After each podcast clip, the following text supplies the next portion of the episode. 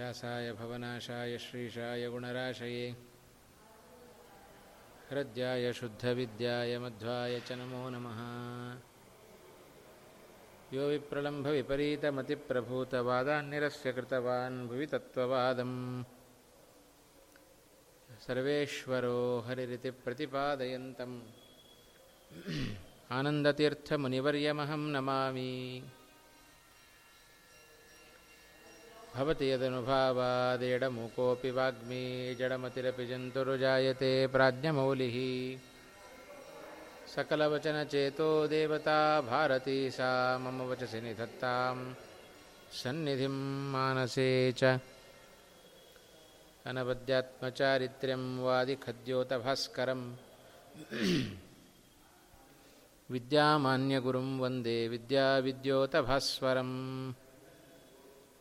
ಮಹತ್ಕೃತಿಶತೈರ್ನಿತ್ಯಂ ವಿಶ್ವರಕ್ಷಣದೀಕ್ಷಿತಾನ್ ವಿಶ್ವೇಶತೀರ್ಥಚರಣಾನ್ ವಂದೇ ವಿದ್ಯಾಗುರೂನ್ ಮಮ.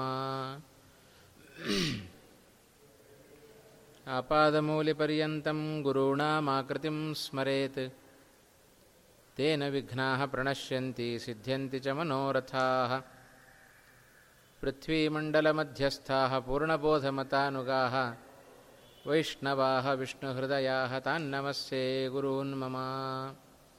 ಶ್ರೀಗುರುಭ್ಯೋ ನಮಃ.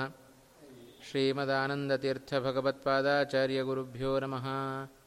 ಹರಿಃ ಓಂ ಹರಿಃ ಓಂ ಹರಿಃ ಓಂ.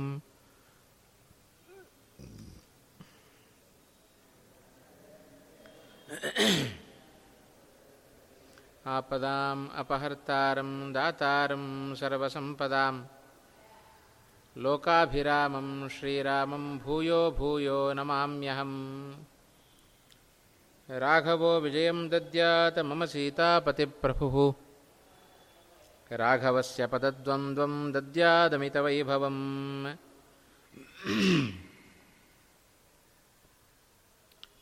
ರಾಮಾಯ ರಾಮಭದ್ರಾಯ ರಾಮಚಂದ್ರಾಯ ವೇಧಸೆ ರಘುನಾಥಾಯ ನಾಥಾಯ ಸೀತಾಯಾಃ ಪತಯೇ ನಮಃ.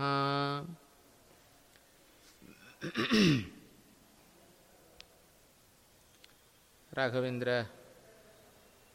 ಗುರು ಸಾರ್ವಭೌಮರ ರಾಮಚಾರಿತ್ರ್ಯ ಮಂಜರಿಯ ಏಳನೆಯ ಶ್ಲೋಕದ ಅವಲೋಕನದಲ್ಲಿ ನಾವೆಲ್ಲ ತೊಡಗಿದ್ದೇವೆ. ರಾಯರು ಬಹಳ ವಿಶೇಷವಾಗಿ ರಾಮಾಯಣದ ಸಾರವನ್ನು ನಮ್ಮ ಮುಂದೆ ಇಟ್ಟಿದ್ದಾರೆ.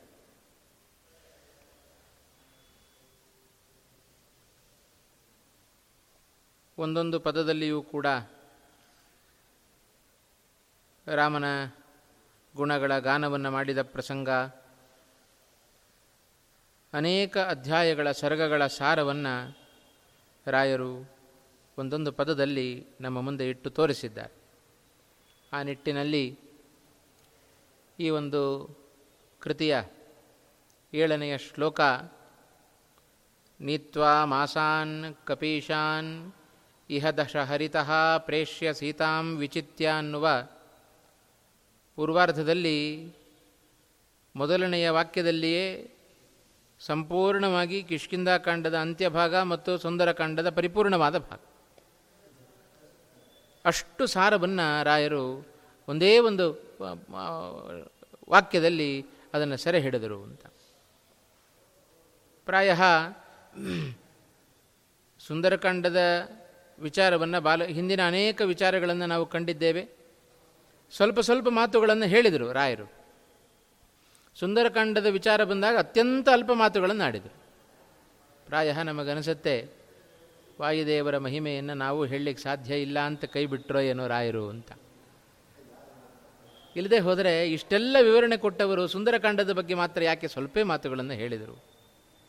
ಪ್ರಾಯಃ ನನಗನಿಸಿದ್ದು ಹಾಗೆ ಅಂತ. ರಾಯರ ಮನಸ್ಸು ಹಾಗಿತ್ತೋ ಏನೋ, ವಾಯುದೇವರ ಮಹಿಮೆಯನ್ನು ನಮ್ಮಂಥವರು ಏನು ವರ್ಣನೆ ಮಾಡೋದು ಅಂತ ಕೈ ಬಿಟ್ಟರು ಅಂತ ಕಾಣಿಸುತ್ತೆ. ಇನ್ನು ರಾಯರ ಮನಸ್ಸೇ ಹಾಗಿರಬೇಕಾದ್ರೆ ನಮ್ಮಂಥವರು ಇನ್ನು ಹೇಗಿರಬೇಡ. ಹಾಗಾಗಿ ವಿಶೇಷವಾಗಿ ರಾಯರ ಮನಸ್ಸಿನ ಆ ಒಂದು ಅಭಿಪ್ರಾಯವನ್ನು ಈ ಸಂದರ್ಭದಲ್ಲಿ ನಾವು ತಿಳ್ಕೊಳ್ಳಿಕ್ಕೆ ಸಾಧ್ಯತೆ ಇದೆ. ಆ ನಿಟ್ಟಿನಲ್ಲಿ ಈ ಒಂದು ಕೃತಿಯ ಮೊದಲನೆಯ ವಾಕ್ಯದಲ್ಲಿ ಹೇಳಿದ ಒಂದು ಮಾತು ದಶ ದಿಕ್ಕುಗಳಿಗೂ ರಾಮಚಂದ್ರನ ಆದೇಶದ ಮೇರೆಗೆ ಸುಗ್ರೀವ ಎಲ್ಲರನ್ನು ಕಳಿಸಿಕೊಟ್ಟಿದ್ದಾನೆ. ದಕ್ಷಿಣದ ಕಡೆಗೆ ಹೋಗುವ ಹನುಮಂತನನ್ನು ಶ್ರೀರಾಮಚಂದ್ರ ತಾನೇ ಕರೆದು ಅವನಿಗೆ ಅಂಗುಲೀಯಕವನ್ನು ಕೊಟ್ಟು ನನ್ನ ಕಾರ್ಯವನ್ನು ಮಾಡುವುದರಲ್ಲಿ ನೀನೇ ಸಮರ್ಥ ಅಂತಂದರು. ಹಾಗಾಗಿ ಭಗವಂತನ ಕಾರ್ಯವನ್ನು ಸಾಧಿಸಬೇಕು ಅಂತಲೇ ಹುಟ್ಟಿದವ ಹನುಮಂತ. ಹಾಗಿರಬೇಕಾದರೆ ಅವನಿಗೇನೆ ಹೆಚ್ಚಿನ ಪ್ರಾಶಸ್ತ್ಯವನ್ನು ರಾಮಚಂದ್ರ ಭಗವಂತ ತಾನು ಕೊಡ್ತಾ ಇದ್ದಾನೆ. ಆ ನಿಟ್ಟಿನಲ್ಲಿ ಹನುಮಂತನ ಆ ಒಂದು ಹುಡುಕುವಿಕೆ, ಸೀತಾನ್ವೇಷಣೆ, ಅದು ಪ್ರಾರಂಭ ಆಯಿತು. ಅಷ್ಟರ ಮಧ್ಯದಲ್ಲಿಯೇ ತಾರ ಎಂಬ ಕಪಿಯ ಮೂಲಕವಾಗಿ ಭಗವಂತನ ವಿರುದ್ಧವಾಗಿ, ಭಗವಂತನ ಪ್ರಮಾಣಗಳ ವಿರುದ್ಧವಾಗಿ ಯಾರ್ಯಾರು ನಡೀತಾರೆಯೋ ಅವರನ್ನೆಲ್ಲ ಹೇಗೆ ಮಟ್ಟ ಹಾಕ್ತಾರೆ ವಾಯುದೇವರು. ಅದಕ್ಕೆ ಆ ತಾರಣ ದೃಷ್ಟಾಂತವನ್ನು ಕೂಡ ರಾಮಾಯಣ ಕೊಟ್ಟಿದೆ. ನಂತರದಲ್ಲಿ ಪ್ರಾಯೋಪವೇಶಕ್ಕೆ ಕುಳಿ ಕುಳಿತುಕೊಂಡ ಒಂದು ಪ್ರಸಂಗವನ್ನು ಕೂಡ ನಿನ್ನೆ ದಿವಸ ನಾವು ನೋಡಿ ನೋಡಿದ್ದೇವೆ. ಆ ಪ್ರಾಯೋಪವೇಶಕ್ಕೆ ಕುಳಿತ ಸಂದರ್ಭದಲ್ಲಿ ಮತ್ತೊಂದು ಘಟನೆ ನಡೆಯಿತು. ಸಂಪಾತಿಯ ಜೀವನವನ್ನು ಮತ್ತೆ ತಂದುಕೊಟ್ಟದ್ದು ರಾಮನ ಕಥಾಮೃತ. ಹಾಗಾಗಿ ವಿಶೇಷವಾಗಿ ಶ್ರೀರಾಮಚಂದ್ರನ ಗುಣಗಳ ಗಾನ, ಆ ಭಗವಂತನ ಕಥಾಮೃತ, ಅದು ಎಂಥವರಿಗೂ ಕೂಡ ಸಂಸಾರದ ತಾಪತ್ರಯದಲ್ಲಿ ಮುಳುಗಿದ ನಮಗೆ ಅದೇ ಒಂದು ದೊಡ್ಡ ತಾರಕವಾದ ಮಂತ್ರ. ಸಂಪಾತಿಗೆ ರಾಮಚಂದ್ರನ ಆ ಕಥೆ ಹೇಗೆ ಉತ್ತಮವಾದ ಜೀವನವನ್ನು ತಂದುಕೊಟ್ಟಿತೋ ಅದರಂತೆ ನಮಗೂ ಕೂಡ ಜೀವನದಲ್ಲಿ ಸಂಸಾರದ ತಾಪತ್ರಯಗಳು ಬೇಕಾದಟ್ಟಿದ್ದಾವೆ. ಆ ಒಂದು ಸಂಸಾರದ ಬೇಗೆಯನ್ನು ನಾವು ಕೂಡ ನೀಗಿಸಿಕೊಳ್ಳಬೇಕು ಅಂತಾದರೆ ನಮಗಿರೋದು ಒಂದೇ ಮಾರ್ಗ, ನಿರಂತರವಾಗಿ ಭಗವಂತನ ಮಹಿಮೆಗಳನ್ನು ಶ್ರವಣ ಮಾಡ್ತಾ ಇರಬೇಕು. ಅದೇ ಒಂದು ನಮಗೆ ಉತ್ತಮವಾದ ಔಷಧಿ. ಎಷ್ಟು ಬೇಕಾದಟ್ಟು ನಮಗೆ ಕಷ್ಟಗಳು ಬರಲಿ ಸಂಸಾರದಲ್ಲಿ, ಆದರೆ ರಾಮ ರಾಮ ರಾಮ ಕೃಷ್ಣ ಹರೇ ಮುಕುಂದ ನಾರಾಯಣ ಅಂತಂದರೆ ಅದರಿಂದ ಎಲ್ಲ ಕಷ್ಟಗಳು ಕೂಡ ಪಾರಾಗ್ತವೆ. ಅದಕ್ಕೆ ದಾಸರು ಒಂದು ಮಾತು ಹೇಳಿದ್ರಲ್ಲ, ರಾಮನಾಮ ಪಾಯಸಕ್ಕೆ ಕೃಷ್ಣನಾಮ ಸಕ್ಕರೆಯು ವಿಠಲನಾಮ ತುಪ್ಪವ ಬೆರೆಸಿ ಬಾಯಿ ಚಪ್ಪರಿಸಿರೋ, ಇದು ನಮಗೆ ಮೃಷ್ಟಾನ್ನ ಅಂತಂದರು. ಇದೇ ನಮಗೆ ದೊಡ್ಡ ಪರಮಾನ್ನ. ಹಾಗಾಗಿ ನಿರಂತರ ಭಗವಂತನ ನಾಮಸ್ಮರಣೆ, ಅದರಲ್ಲಿಯೂ ರಾಮ ಹಾಗೂ ಕೃಷ್ಣ ಕಲಿಯುಗದಲ್ಲಿ ವಿಶೇಷವಾದ ನಮಗೆ ಅಧ್ಯಾತ್ಮದ ಎರಡು ಕಣ್ಣುಗಳಿದ್ದ ಹಾಗೆ. ಹಾಗಾಗಿ ಎರಡು ಇವರಿಬ್ಬರ ಮಾರ್ಗದರ್ಶನ, ರಾಮನ ಆದರ್ಶವಾದ ನಡೆ, ಕೃಷ್ಣನ ಆದರ್ಶವಾದ ನುಡಿ. ಈ ನಡೆ ನುಡಿಗಳನ್ನು ಭಗವಂತನ ಎರಡು ಅವತಾರಗಳ ಮೂಲಕವಾಗಿ ತೋರಿಸಿಕೊಟ್ಟ ಎರಡು ನಡೆ ನುಡಿಗಳನ್ನು ನಮ್ಮ ಜೀವನದಲ್ಲಿ ಆದರ್ಶವಾಗಿಟ್ಟುಕೊಂಡರೆ ಪ್ರಾಯ ನಮಗೇನೂ ಕಷ್ಟ ಬರಲಿಕ್ಕಿಲ್ಲ ಅಂತ ಕಾಣಿಸುತ್ತೆ. ಅಷ್ಟರ ಮಟ್ಟಿಗೆ ಭಗವಂತನ ಅವತಾರದ ಆ ಒಂದು ಅಂಶವನ್ನು ನಾವಿಲ್ಲಿ ಕಾಣಲಿಕ್ಕೆ ಸಾಧ್ಯತೆ ಇದೆ. ಹಾಗಾಗಿ ಕೃಷ್ಣನೇ ಮತ್ತೊಂದು ಕಡೆ ಹೇಳುವ ಮಾತು, ಭವಸಾಗರ ಮಗ್ನಾನಾಂ ತಾರಕೋ ಹಿ ಜನಾರ್ದನಃ. ಈ ಭವಸಾಗರದಲ್ಲಿ, ಸಂಸಾರ ಸಾಗರದಲ್ಲಿ ಮುಳುಗಿದ್ದೇವೆ ನಾವು. ಎಷ್ಟರ ಮಟ್ಟಿಗೆ ಮುಳುಗಿದ್ದೇವೆ ಅಂತ ಹೇಳಿದರೆ ನಮಗೆ ಮುಂದಿನ ಎಚ್ಚರಿಕೆಯೂ ಇಲ್ಲ, ಅಪಾಯದ ಎಚ್ಚರಿಕೆಯೂ ಇಲ್ಲದಂತೆ ಮುಳುಗಿದ್ದೇವೆ. ಅಂಥ ಮುಳುಗಿದ ನಮಗೆ ತಾರಕರು ಯಾರು? ಆ ಭಗವಂತನ ನಾಮೋಚ್ಚಾರಣೆ, ಭಗವಂತನ ಸ್ಮರಣೆ, ಇದೇ ನಮಗೆ ಪ್ರಧಾನವಾಗಿ ತಾರಕ ಆಗುತ್ತೆ. ನಮ್ಮನ್ನು ಈ ಭವಸಾಗರವನ್ನು ದಾಟಿಸಲಿಕ್ಕೆ ದೊಡ್ಡ ನೌಕೆ ಎಂದರೆ ಅದು ಭಗವಂತ. ಅವನ ಅಂಬಿಗನೂ ಹೌದು, ನೌಕೆಯೂ ಹೌದು. ಆ ನೌಕೆಯಲ್ಲಿ ಕೂತುಕೊಂಡರೆ ನಾವು ಅನಾಯಾಸವಾಗಿ ಈ ಸಾಗರವನ್ನು ದಾಟುತ್ತೇವೆ. ಸತ್ಯವ್ರತ ರಾಜನನ್ನು ದಾಟಿಸಿದಂತೆ ಭಗವಂತ ನಮ್ಮನ್ನು ಕೂಡ ದಾಟಿಸ್ತಾನೆ ಸಂಸಾರ ಸಾಗರದಿಂದ. ಹಾಗಾಗಿ ಕಷ್ಟ ಬಂದಾಗಲೆಲ್ಲ ರಾಮ ರಾಮ ರಾಮ ಕೃಷ್ಣ ಕೃಷ್ಣ ಅಂತ ಭಗವಂತನ ನಾಮೋಚ್ಚಾರಣೆಯನ್ನು ಮಾಡಿದರೆ ನಮ್ಮ ಕಷ್ಟ ಎಲ್ಲವೂ ಕೂಡ ಹೊರಟು ಹೋಗುತ್ತೆ. ಕೃಷ್ಣ ಕ ಕೃಷ್ಣ ಎಂದರೆ ಕಷ್ಟ ಬಂದಿಟ್ಟಿಲ್ಲ ಅಂತಂದರು. ಆ ನಿಟ್ಟಿನಲ್ಲಿ ಆ ಭಗವಂತನ ನಾಮಸ್ಮರಣೆ ವಿಶೇಷವಾಗಿ ಅದನ್ನು ರಾಮಾಯಣ ನಮಗೆ ಜ್ವಲಂತ ನಿದರ್ಶನವಾಗಿ ತೋರಿಸ್ತಾ ಇದೆ. ಎಲ್ಲವನ್ನ ಕಳೆದುಕೊಂಡ, ತನ್ನ ರೆಕ್ಕೆಯನ್ನು ಸುಟ್ಟುಕೊಂಡಿದ್ದ ವ್ಯಕ್ತಿಯವ ಸಂಪಾತಿ. ಅಂಥದ್ರಲ್ಲಿ ರಾಮನ ಕಥೆಗಳನ್ನು ಕೇಳ್ತಾ ಕೇಳ್ತಾ ಆ ಸುಟ್ಟು ಹೋದ ರೆಕ್ಕೆಗಳೇ ಬಲಿತ ಬಲಿತಿದ್ದಾವೆ ಅಂತ ಹೇಳಿದರೆ ಆ ರಾಮನ ಕಥಾಮೃತಕ್ಕೆ ಎಷ್ಟು ಶಕ್ತಿ ಇದೆ ಅನ್ನೋದನ್ನು ಬಹಳ ಚೆನ್ನಾಗಿ ನಾವು ಅರ್ಥ ಮಾಡಿಕೊಳ್ಳಿಕ್ಕೆ ಸಾಧ್ಯತೆ ಇದೆ. ಇಂಥ ರಾಮನ ಕಥೆಗಳನ್ನು ಕೇಳಿದ ಆ ಸಂಪಾತಿ ರಾಮನ ಸೀತಾನ್ವೇಷಣೆಯ, ರಾಮ ಹೊರಿಸಿದ ಜವಾಬ್ದಾರಿ ಅದು ಸೀತಾನ್ವೇಷಣೆ. ಆ ಸೀತಾನ್ವೇಷಣೆಯ ಮೊದಲನೆಯ ಕಾರ್ಯ ನಡೆದದ್ದು ಅದು ಸಂಪಾತಿಯಿಂದಲೇ. ಪ್ರಥಮ ಸೇವೆ ಅದು ಸಂಪಾತಿಯದ್ದು. ಆ ರಾಮನ ಕಥೆಯನ್ನು ಕೇಳಿಯೇ ನನ್ನ ರೆಕ್ಕೆಗಳು ಬಲಿತಿದ್ದಾವೆ ಅಂತ ಹೇಳಿದರೆ ಅದನ್ನು ರಾಮನ ಕಥೆಗೋಸ್ಕರವೇ ನಾನು ಮೀಸಲಾಗಿಡುತ್ತೇನೆ, ರಾಮನಿಗೋಸ್ಕರವೇ ಮೀಸಲಾಗಿಡುತ್ತೇನೆ ಅಂತ ಹೇಳಿ ಮೇಲಕ್ಕೆ ಹಾರಿದ. ನೋಡಿದ ಲಂಕೆಯ ಕಡೆಗೆ ಮುಖ ಮಾಡ್ತಾ ಇದ್ದಾನೆ. ನೋಡಿದ, ಲಂಕೆಯಲ್ಲಿ ಆ ಅಶೋಕವನದಲ್ಲಿ ಕುಳಿತ ಸೀತೆಯನ್ನು ತಾನು ಕಂಡಿದ್ದಾನೆ, ಎಲ್ಲ ವಿಷಯಗಳನ್ನು ತಾನು ತಿಳಿಸಿದ. ಇದು ರಾಯರು ಸೀತೆಯನ್ನು ಹುಡುಕಿ ಮತ್ತೆ ವಾಪಸ್ ಹನುಮಂತ ಬಂದ ಇಷ್ಟೇ ಹೇಳಿದ್ರು. ಹುಡುಕೋದೇನು, ನಾವು ಅಲ್ಲಿ ಇಲ್ಲಿ ಕಳೆದ ಪದಾರ್ಥಗಳನ್ನು ಹುಡುಕ್ತೇವೆ, ಏನೂ ನಮಗೆ ಮಾರ್ಗದಲ್ಲಿ ಆಯಾಸ ಆಗೋದಿಲ್ಲ, ಹುಡುಕುವಾಗ ನಮಗೇನು ಕಷ್ಟ ಆಗೋದಿಲ್ಲ, ಕೆಲವೊಮ್ಮೆ ಸುಲಭವಾಗಿ ಸಿಕ್ಕಿಬಿಡುತ್ತೆ, ನಮ್ಮ ಯೋಗ್ಯತೆ ಇದ್ದರೆ ಸುಲಭವಾಗಿ ಕಳೆದುಕೊಂಡ ವಸ್ತುಗಳು ಸಿಕ್ಕಿಬಿಡುತ್ತೆ. ಹನುಮಂತನ ವಿಚಾರದಲ್ಲಿ ಹೇಳಬೇಕಾದರೆ ಇಷ್ಟೇನೋ? ಹಾಗಾದರೆ ಆ ಕೇವಲ ಸೀತೆಯನ್ನು ಹುಡುಕಿ ಎನ್ನುವ ಒಂದು ಪದ ರಾಯರ ರಾಯರ ಬಾಯಿಂದ ಬಂದ ಮಾತು ಎಷ್ಟು ಅರ್ಥಪೂರ್ಣವಾದದ್ದು. ಸುಮ್ಮನೆ ಹುಡುಕಲಿಲ್ಲ ಹನುಮಂತ, ತುಂಬ ಕಷ್ಟಪಟ್ಟ. ಆ ಕಷ್ಟಗಳೆಲ್ಲವೂ ಕೂಡ ನಟನೆ ಮಾತ್ರ, ಆ ವಿಡಂಬನ ಮಾತ್ರ ಅದು. ಹಾಗಾಗಿ ಹನುಮಂತ ಆಗಲಿ, ಮಹಾ ಜೀವೋತ್ತಮರಾದ ವಾಯುದೇವರೇ ಸಾಕ್ಷಾತ್ ಹನುಮಂತನಾಗಿ ಅವತಾರವನ್ನು ಮಾಡಿರುವಾಗ ಭಗವಂತನಿಗೆ ಎಲ್ಲಿಂದ ಕಷ್ಟ, ವಾಯುದೇವರಿಗೆ ಎಲ್ಲಿಂದ ಕಷ್ಟ ಬರಬೇಕು? ಹಾಗಾಗಿ ಇವೆಲ್ಲವೂ ಕೂಡ ವಾಯುದೇವರ ಜೀವೋತ್ತಮತ್ವವನ್ನು ಸಾರುವುದಕ್ಕೋಸ್ಕರ ಇರತಕ್ಕಂಥ ಪ್ರಸಂಗ. ಇಡೀ ಸುಂದರಕಾಂಡ ಪೂರ್ತಿ ಆ ಹನುಮಂತನ ಪಾರಮ್ಯವನ್ನು ವರ್ಣನೆ ಮಾಡಲಿಕ್ಕೋಸ್ಕರ ವಾಲ್ಮೀಕಿಗಳು ರಾಮಾಯಣವನ್ನು ಆ ಸುಂದರಕಾಂಡದಲ್ಲಿ ಅಷ್ಟು ಪರಿಪೂರ್ಣವಾಗಿ ಅದನ್ನು ವರ್ಣನೆ ಮಾಡಿ ತೋರಿಸಿದ್ದಾರೆ. ಆ ನಿಟ್ಟಿನಲ್ಲಿ ಸಂಪಾತಿ ಹೇಳುವಾಗ ಇಷ್ಟೇ ಹೇಳಲಿಲ್ಲ. ನೂರು ಯೋಜನೆ ವಿಸ್ತೃತವಾಗಿದೆ ಈ ಸಮುದ್ರ, ಅದನ್ನು ಸುಮ್ಮನೆ ಹಾರಲಿಕ್ಕಾಗೋದಿಲ್ಲ, ಕಂಡು ಕಂಡವರೆಲ್ಲ ಹಾರಲಿಕ್ಕಾಗೋದಿಲ್ಲ. ಹೋಗುವಾಗ ಮಾರ್ಗ ಮಧ್ಯದಲ್ಲಿ ಭಾಳ ಕಷ್ಟಗಳು ಬರ್ತಾವೆ, ವಿಘ್ನಗಳು ಬರ್ತಾವೆ, ಅದನ್ನು ಎದುರಿಸಿಕೊಂಡು ಹೋಗಬೇಕು. ಇದನ್ನು ಸೇರಿಸಿದ ಜೊತೆಗೆ ಸಂಪಾತಿ. ಕೇವಲ ಹಾರೋದಾದರೆ ಹೋಗಿಬಿಡ್ಬೋದು, ನಡ್ಕೊಂಡು ಹೋಗೋದು ಅಂತ ಹೇಳಿದ್ರೆ ಕಲ್ಲು ಮಳ್ಳು ಕಲ್ಲು ಮುಳ್ಳು ಇರತಕ್ಕಂಥ ರಸ್ತೆಯಲ್ಲಿ ಹೋಗಬೇಕು, ಗೊತ್ತಿಲ್ಲದೆ ಮಾರ್ಗದಲ್ಲಿ ಹೋಗಬೇಕು ಅಂದರೆ ಬಹಳ ಕಷ್ಟಪಡಬೇಕಾಗತ್ತೆ. ಅದಕ್ಕೆ ಎಲ್ಲ ಮಾರ್ಗವನ್ನು ಸಂಪಾತಿ ತಾನು ತಿಳಿಸಿದ. ಏನೇನು ವಿಘ್ನಗಳು ಬರಬಹುದು, ಲಂಕಾಪಟ್ಟಣದ ಪರಿಚಯ, ಅಲ್ಲಿ ಅಶೋಕವನದಲ್ಲಿ ಕುಳಿತ ಸೀತೆಯ ಪರಿಚಯ, ಇಷ್ಟೆಲ್ಲ ಸಂಪಾತಿಯಿಂದ ಮಾಹಿತಿಯನ್ನು ಪಡೆದುಕೊಂಡವ. ಎಲ್ಲ ಇಡೀ ಕಪಿಸೈನ್ಯ, ಎಲ್ಲ ಅಂಗದ, ಜಾಂಬವಂತ ಇವರೇ ಮೊದಲಾಗಿದ್ದ ಹನುಮಂತ ಇವರೇ ಮೊದಲಾಗಿರತಕ್ಕಂಥ ಎಲ್ಲ ವ್ಯಕ್ತಿಗಳು ಅಲ್ಲಿ ಸೇರಿದ್ದಾರೆ. ಎಲ್ಲರ ಎದುರಿಗೆ ಸಂಪಾತಿ ತನ್ನದೂ ಒಂದು ಸೇವೆ ಇರಲಿ, ರಾಮನ ಸೇವೆ ಎಂಬುದಾಗಿ ತಾನೂ ಕೂಡ ಸೇವೆಯನ್ನು ಮಾಡಿದ. ಹೀಗೆ ಎಲ್ಲ ಆ ರಾಮನ ಸೇವೆಯನ್ನು ಮಾಡಿ, ತನ್ನ ಸೇವೆಯನ್ನು ರಾಮನ ಪಾದಗಳಿಗೆ ಸಮರ್ಪಣೆಯನ್ನು ಮಾಡಿ ಧನ್ಯತೆಯ ಭಾವನೆಯನ್ನು ಪಡೆದುಕೊಂಡ ಆ ಸಂಪಾತಿ. ಹೀಗೆ ಯಾರ್ಯಾರಿಗೆ ಭಾಗ್ಯ ಸಿಗುತ್ತೋ ಎಲ್ಲರೂ ರಾಮನ ಸೇವೆಯನ್ನು ಮಾಡಬೇಕು ಅಂತ ಅಷ್ಟು ಆಕರ್ಷಣೀಯ ವ್ಯಕ್ತಿ ಶ್ರೀರಾಮಚಂದ್ರ ಆಗಿದ್ದಾನೆ. ಅದಕ್ಕೆ ಕಾರಣ ಅವನ ಗುಣಗಳು, ಅವನ ರೂಪ, ಅವನ ಗುಣ, ಅವನ ವಿನಮ್ರತೆ, ಅವನ ಔದಾರ್ಯ, ಅವನ ಕಾರುಣ್ಯ, ಇದೆಲ್ಲ ಮತ್ತೊಬ್ಬರನ್ನು ಸೆಳೀತಾ ಇದೆ ಶ್ರೀರಾಮಚಂದ್ರನ ಬಳಿಗೆ. ನೋಡಿದವರು ಯಾರು ಮತ್ತೆ ವಾಪಸ್ ಹೋಗಬೇಕು ಅಂತ ಬಯಸ್ತಾ ಇಲ್ಲ, ಮತ್ತೊಮ್ಮೆ ನೋಡೋಣ ಮತ್ತೊಮ್ಮೆ ನೋಡೋಣ ಅಂತ. ಕೆಲವರನ್ನು ನೋಡಿದರೆ ಯಾವಾಗ ಇವರಿಂದ ದೂರ ಹೋಗ್ತೇನೋ ಅಂತ ಅನಿಸುತ್ತೆ. ಆದರೆ ಶ್ರೀರಾಮನ ದರ್ಶನ ಮಾಡಿದವರು ಮತ್ತೊಮ್ಮೆ ಯಾವಾಗ ನಾವು ದರ್ಶನವನ್ನು ಮಾಡಿಯೇವೋ ಅಂತ ಕಾತುರದಿಂದ ಮತ್ತೊಮ್ಮೆ ವಾಪಸ್ ಬರತಕ್ಕಂಥ ಆ ಒಂದು ಆಕರ್ಷಣೀಯ ಶಕ್ತಿ ಅದು ರಾಮಚಂದ್ರನಲ್ಲಿದೆ. ಇಂಥ ಒಂದು ವಿಶೇಷವಾದ ಆ ಗುಣವನ್ನು ಹೊಂದಿರತಕ್ಕಂತಹ ರಾಮನ ಕಥಾಮೃತವನ್ನು ಕೇಳಿದ ಆ ಸಂಪಾತಿ ಕೊಟ್ಟ ಸೂಚನೆಯ ಮೇರೆಗೆ ವಿಶೇಷವಾಗಿ ಎಲ್ಲ ಕಪಿಗಳು ಕೂಡ ಆ ರಾಮನನ್ನು ಹುಡುಕುವ ದೊಡ್ಡ ಒಂದು ಆ ಪ್ರಯತ್ನದಲ್ಲಿ ತೊಡಗಿದ್ದಾರೆ ಅಂತ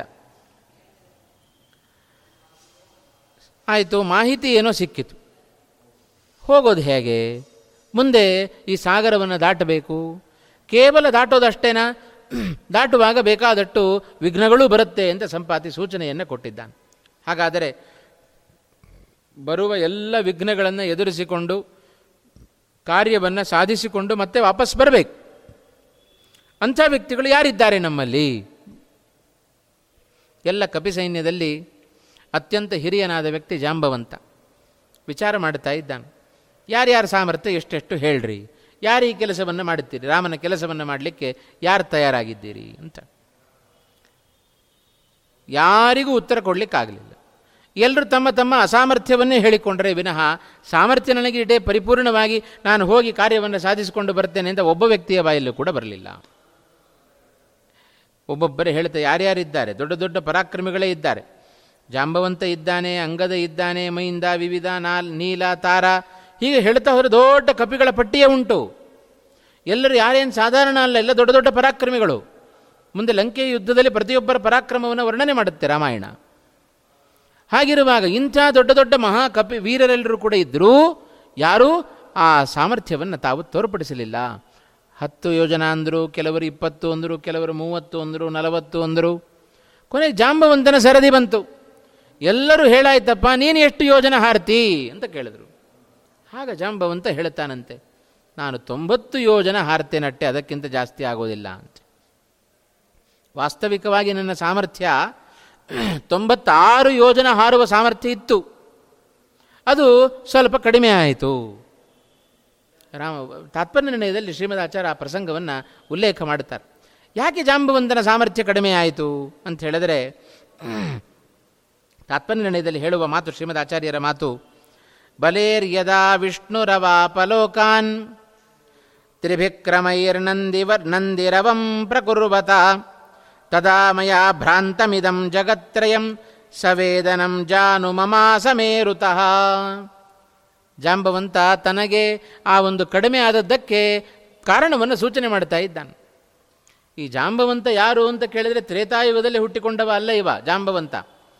ಸಾಕ್ಷಾತ್ ಚತುರ್ಮುಖ ಬ್ರಹ್ಮದೇವರು ಸೃಷ್ಟಿಯ ಆದಿಯಲ್ಲಿ ಸೃಷ್ಟಿ ಮಾಡಿದ್ದಾರೆ ಇವನನ್ನು, ಜಾಂಬವಂತನನ್ನು.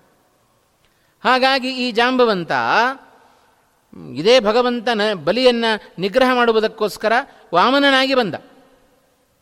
ವಾಮನನಾಗಿ ಬಂದು ಬಲಿಯ ಯಾಗಶಾಲೆಗೆ ಹೋದ. ಸಣ್ಣ ಬ್ರಹ್ಮಚಾರಿಯಾಗಿ ಬಂದ ವ್ಯಕ್ತಿ ಬಲಿಯ ಬಲಿಚಕ್ರವರ್ತಿ ಯಾಗಮಂಟಪಕ್ಕೆ ಹೋಗಿ ಭಿಕ್ಷೆಯನ್ನು ಬೇಡುವ ನೆಪದಲ್ಲಿ ಮೂರು ಹೆಜ್ಜೆ ಭೂಮಿಯನ್ನು ಕೊಟ್ಟಿದ್ದಾನೆ ಬಲಿಚಕ್ರವರ್ತಿ. ಪುಟ್ಟ ವಾಮನನಾಗಿ ಹೋದ ಈ ಭಗವಂತನ ರೂಪ ದಿಟ್ಟನಾಗಿ ಬೆಳೆದ, ತ್ರಿವಿಕ್ರಮನಾಗಿ ಬೆಳೆದ. ತ್ರಿವಿಕ್ರಮನಾಗಿ ಬೆಳೆದು ಕೇವಲ ತನ್ನ ಮೂರು ಹೆಜ್ಜೆಯಿಂದ ಸಮಸ್ತ ಜಗತ್ತನ್ನು ಆವರಿಸಿಬಿಟ್ಟ ಭಗವಂತ. ಆ ಭಗವಂತನ ತ್ರಿವಿಕ್ರಮಾವತಾರವನ್ನು ನೋಡಿದ ಜಾಂಬವಂತನಿಗೆ ತಡ್ಕೊಳ್ಳಿಕ್ಕಾಗಲಿಲ್ಲಂತೆ ಸಂತೋಷ. ಅಥೋ ಜವೋಮೇ ನಹಿ ಪೂರ್ವ ಸಂಹಿತ. ಅವಾಗೇನು ಮಾಡಿದರು? ಸಮಸ್ತ ಭೂಮಂಡಲವನ್ನು ಸಂಚಾರವನ್ನು ಮಾಡಲಿಕ್ಕೆ ಹೋಗ್ತಾ ಇರಬೇಕಾದ್ರೆ ಮೇರು ಪರ್ ಮೇರು ಪರ್ವತದ ಶಿಖರ ಆ ಜಾಂಬವಂತನ ಮಂಡಿಗೆ ಬಡಿದು ಬಿಡುತ್ತಂತೆ. ಆ ವೇದನೆಯಿಂದಾಗಿ ಆರು ಯೋಜನ ನನ್ನಲ್ಲಿ ಕಡಿಮೆ ಆಯಿತು, ಹಾರುವ ಸಾಮರ್ಥ್ಯ ಕಡಿಮೆ ಆಯಿತು. ಹೀಗೆ ಜಾಂಬವಂತ ತನ್ನ ಆ ಹಿಂದಿನ ಒಂದು ಚರಿತ್ರೆಯನ್ನು ಹೇಳಿಕೊಳ್ಳುವುದರ ಮೂಲಕ ಎಷ್ಟು ಅನಾದಿ ಕಾಲದಿಂದ ಜಾಂಬವಂತ ಇದ್ದಾನೆ ಅನ್ನೋದನ್ನು ನಾವು ಸ್ಪಷ್ಟಪಡಿಸಲಿಕ್ಕೆ ಸಾಧ್ಯ. ಮುಂದೆ ದ್ವಾಪರಯುಗದಲ್ಲೂ ಜಾಂಬವಂತನ ಕಥೆ ಬರುತ್ತೆ. ಹಾಗಾಗಿ ಚಿರಂಜೀವಿ ಅಂತ ವರವನ್ನು ಪಡೆದುಕೊಂಡ ವ್ಯಕ್ತಿ ಅವನು. ಹಾಗಾಗಿ ಅಂಥ ಜಾಂಬವಂತನ ಆ ಒಂದು ವಿಶೇಷವಾದ ಸಾಮರ್ಥ್ಯ ಅದು ಕೇವಲ ತೊಂಬತ್ತು ಯೋಜನೆಗಳಿಗೆ ಅಷ್ಟೇ ಅದು ಮೀಸಲಾಯಿತು. ಜಾಂಬವಂತನ ಈ ಒಂದು ಮಾತನ್ನು ಕೂಡ ಎಲ್ಲ ಕಪಿಗಳು ಕೇಳಿದರು. ಆಗ ಯುವರಾಜನಾಗಿರ್ತಕ್ಕಂಥ ಅಂಗದ ಹೇಳ್ತಾನಂತೆ, ನಾನು ಹಾರ್ತೇನೆ, ಸಮುದ್ರ ಸಂಪಾತಿ ಸೂಚನೆ ಮಾಡಿದಂತೆ ನೂರು ಯೋಜನೆ ನಾನು ಹಾರುವ ಸಾಮರ್ಥ್ಯ ನನಗಿದೆ. ಆದರೆ ನೂರೇ ಯೋಜನೆ ಮುಗಿದೋಯ್ತು, ಮತ್ತೆ ವಾಪಸ್ ಬರಲಿಕ್ಕಾಗೋದಿಲ್ಲ. ಅಷ್ಟೇ ಅಲ್ಲ, ನೂರು ಯೋಜನೆ ಹಾರಿದ ಮೇಲೆ ಅಲ್ಲೇನು ಮಾಡಬೇಕು ಹೋಗಿ, ಅದು ಕೂಡ ನನಗೇನು ಗೊತ್ತಾಗೋದಿಲ್ಲ, ಇದು ನನ್ನ ಸಾಮರ್ಥ್ಯ ಅಂತ. ಅಂತೂ ನೂರು ಯೋಜನದವರೆಗೆ ಹಾರುವ ವ್ಯಕ್ತಿಗಳು ಸಿಕ್ಕರು, ಆದರೆ ಸಂಪೂರ್ಣವಾಗಿ ಕೆಲಸವನ್ನು ಮಾಡಿಕೊಂಡು ವಾಪಸ್ ಬರುವ ವ್ಯಕ್ತಿ, ಸಮರ್ಥನಾದ ವ್ಯಕ್ತಿ ಅವ ಯಾರೂ ಕೂಡ ನಮಗೆ ಸಿಗಲಿಲ್ಲ. ಹೀಗೆ ಎಲ್ಲರೂ ಕೂಡ ನಮಗೆ ಮಾರ್ಗ ಸಿಕ್ಕಿದೆ, ಸೂಚನೆ ಸಿಕ್ಕಿದೆ, ಸೀತೆಯ ಕುರುಹು ನಮಗೆ ಸಿಕ್ಕಿದೆ, ಆದರೆ ಹೋಗಿ ಭೇಟಿ ಮಾಡಿ ನಮಗೆ ಸುದ್ದಿಯನ್ನು ಮುಟ್ಟಿಸುವ ವ್ಯಕ್ತಿಗಳು ಮಾತ್ರ ನಮ್ಮಲ್ಲಿ ಸಿಗುತ್ತಾ ಇಲ್ಲ. ಎಲ್ಲರೂ ತಮ್ಮ ತಮ್ಮ ಅಸಾಮರ್ಥ್ಯವನ್ನು ಹೇಳಿಕೊಂಡರು. ವಾಸ್ತವಿಕವಾಗಿ ಜಾಂಬವಂತನಿಗೆ ಮೊದಲೇ ಗೊತ್ತಿತ್ತು, ಯಾರಿಗೂ ಈ ಸಾಮರ್ಥ್ಯ ಇಲ್ಲ, ಹನುಮಂತನಿಗೆ ಸಾಮರ್ಥ್ಯ ಇರತಕ್ಕಂಥದ್ದು ಅಂತ. ಆದರೂ ಎಲ್ಲ ಕಪಿಗಳ ಮೂಲಕವಾಗಿ ಕೇಳಿಕೊಳ್ಳುವ ಕೇಳುವುದರ ಮೂಲಕ ಆ ಜೀವೋತ್ತಮತ್ವವನ್ನು ಸಾರಿದರು ಜಾ ಜಾಂಬವಂತರು ಅಂತ. ಅಂಥದ್ದೇ ಒಂದು ಪ್ರಸಂಗ ಲಕ್ಷ್ಮೀದೇವಿಯ ಕ್ಷೀರಸಾಗರದಲ್ಲಿ ಲಕ್ಷ್ಮಿಯ ಉದಯ ಆದಾಗ ಅಲ್ಲಿಯೂ ಕೂಡ ಹಾಗೆ ಎಲ್ಲ ದೇವತೆಗಳು ಅಲ್ಲಿ ನೆರೆದಿದ್ದಾರೆ. ಲಕ್ಷ್ಮೀದೇವಿ ಕೈಯಲ್ಲಿ ಹಾರ ಹಿಡಿದು ಬಂದರೆ ಯಾವ ಎಲ್ಲ ದೇವತೆಗಳು ಕೈ ಮುಕ್ಕೊಂಡು ನಿಂತುಕೊಂಡಿದ್ದಾರೆ. ದೈತ್ಯರೆಲ್ಲ ನಮ್ಮನ್ನು ವರಿಸಲಿ ಅಂತ ಅಪೇಕ್ಷೆ ಪಟ್ಟರು, ಆದರೆ ದೇವತೆಗಳು ಮಾತ್ರ ಕೈ ಮುಗಿದು ನಿಂತುಕೊಂಡಿದ್ದಾರೆ. ಇವಳು ಲಕ್ಷ್ಮೀದೇವಿ ಭಗವಂತನಿಗೇ ಮೀಸಲಾದವಳು, ಅವನನ್ನೇ ವರಿಸಬೇಕಾದವಳು. ಹಾಗಾದರೆ ಇವರು ಹೋದರೆ ಯಾಕೆ ಅಂತ ಪ್ರಶ್ನೆ ಬರಬಹುದು. ಆ ಲಕ್ಷ್ಮೀ ಸ್ವಯಂ ಸ್ವಯಂವರದ ಸಂದರ್ಭದಲ್ಲಿ ಇವರೆಲ್ಲ ಅಲ್ಲಿ ಹೋದರೆ ಯಾಕೆ ಅಂತ. ಇವರೆಲ್ಲ ಹೋದದ್ದಕ್ಕೇನೆ ಹರಿ ಸರ್ವೋತ್ತಮತ್ವ ದೃಢ ಆಯಿತು. ಲಕ್ಷ್ಮೀದೇವಿ ಆಲೋಚನೆ ಮಾಡಿದಲ್ಲ, ವಾದರಾಜರು ಬಹಳ ಚೆನ್ನಾಗಿ ವರ್ಣನೆ ಮಾಡುತ್ತಾರೆ ರುಕ್ಮಿಣಿ ಲಕ್ಷ್ಮೀ ಶೋಭಾನೆಯಲ್ಲಿ. ಎಲ್ಲ ಲಕ್ಷ್ಮೀದೇವಿ ಹಾರವನ್ನು ಹಿಡಿದು ಎಲ್ಲರನ್ನು ನೋಡುವಾಗ ಪ್ರತಿಯೊಬ್ಬರಲ್ಲಿಯೂ ದೋಷ ಕಂಡಳು, ಬ್ರಹ್ಮದೇವರಲ್ಲಿಯೂ ದೋಷ ಕಂಡಿತು. ಏನು ದೋಷ? ಬ್ರಹ್ಮದೇವರಲ್ಲಿ ಏನು ದೋಷಪ್ಪ? ಪರಾಧೀನತೆ, ಭಗವಂತನ ಅಧೀನಕ್ಕೆ ಅವರೂ ಒಳಪಟ್ಟಿದ್ದಾರಾದ್ದರಿಂದ ಅವರಲ್ಲಿಯೂ ದೋಷ ಇದೆ. ಹಾಗಾಗಿ ನಿರ್ದುಷ್ಟನಾದ ವ್ಯಕ್ತಿ ಯಾರು ಅಂದರೆ ನನ್ನನ್ನು ಬಯಸದೇ ಒಬ್ಬ ಕೂತಿದ್ದಾನಲ್ಲ ನಾರಾಯಣ, ಅವನೇ ನಿರ್ದೋಷ ಅಂತ ತೀರ್ಮಾನ ಮಾಡಿಕೊಂಡು ಲಕ್ಷ್ಮೀದೇವಿ ಹೇಗೆ ಭಗವಂತನ ಕೊರಳಿಗೆ ಹಾರವನ್ನು ಹಾಕಿದಳೋ ಅಲ್ಲಿ ಸರ್ವೋತ್ತಮತ್ವ ಸಿದ್ಧ ಆಯಿತು.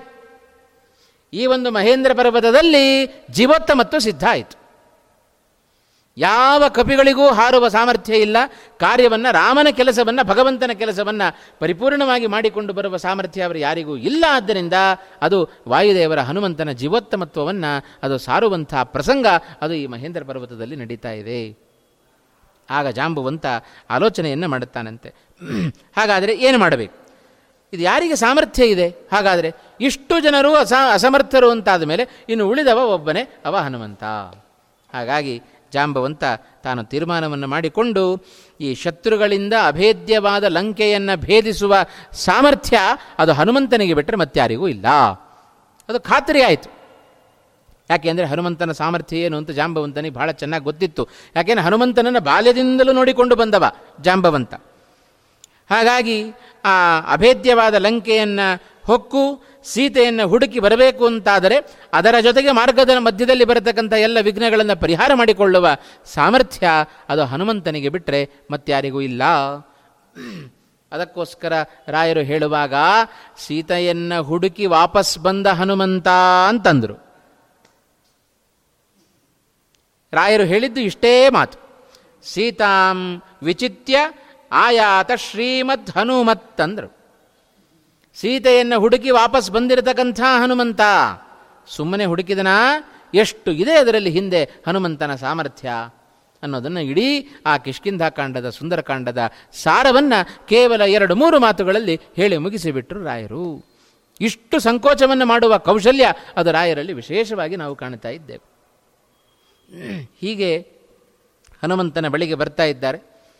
ಬಂದು ಜಾಂಬವಂತ ಹೇಳಿದ ಮಾತು, ನಮ್ಮನ್ನು ಈಗ ರಕ್ಷಣೆ ಮಾಡಲಿಕ್ಕೆ ಇರುವ ವ್ಯಕ್ತಿ ನೀನೊಬ್ಬನೇ ಅಂತಂದ್ರಂತೆ ಜಾಂಬವಂತ. ನೀನು ಯಾರೂ ಕೂಡ ಸಮ ಸಮರ್ಥರಿಲ್ಲ. ಹಾಗಾಗಿ ಆ ವಿಶೇಷವಾಗಿರತಕ್ಕಂತಹ ರಾವಣನ ಆ ಒಂದು ಪರಾಕ್ರಮವನ್ನು ಮೆಟ್ಟಿ ನಿಲ್ಲುವ ಸಾಮರ್ಥ್ಯ ಅದು ನಿನಗೆ ಮಾತ್ರ ಇರತಕ್ಕಂಥದ್ದು. ಹಾಗಾಗಿ ಯಾರೂ ಇಲ್ಲ, ನೀನೇ ಅದನ್ನು ಪೂರ್ವಾಪರ ವಿಮರ್ಶೆಯನ್ನು ಮಾಡಿ ನೀನೇ ಅದಕ್ಕೆ ಸಿದ್ಧನಾಗು ಅಂತ ಹನುಮಂತನನ್ನು ಎಬ್ಬಿಸ್ತಾ ಇದ್ದಾರಂತೆ ಜಾಂಬವಂತ ಮತ್ತು ಇತರ ಎಲ್ಲ ಕಪಿಗಳೂ ಕೂಡ. ಜಾಂಬವಂತ ಹನುಮಂತನನ್ನು ಕುರಿತು ಹೇಳಿದನಂತೆ, ತದ್ವಿಜೃಂಭಸ್ವ ವಿಕ್ರಾಂತಃ ಪ್ಲವತಾಮುತ್ತಮೋಹ್ಯಸಿ ತ್ವದ್ವೀರ್ಯಂ ದ್ರಷ್ಟು ಕಾಮೇಯಂ ಸರ್ವವಾನರವಾಹಿನಿ.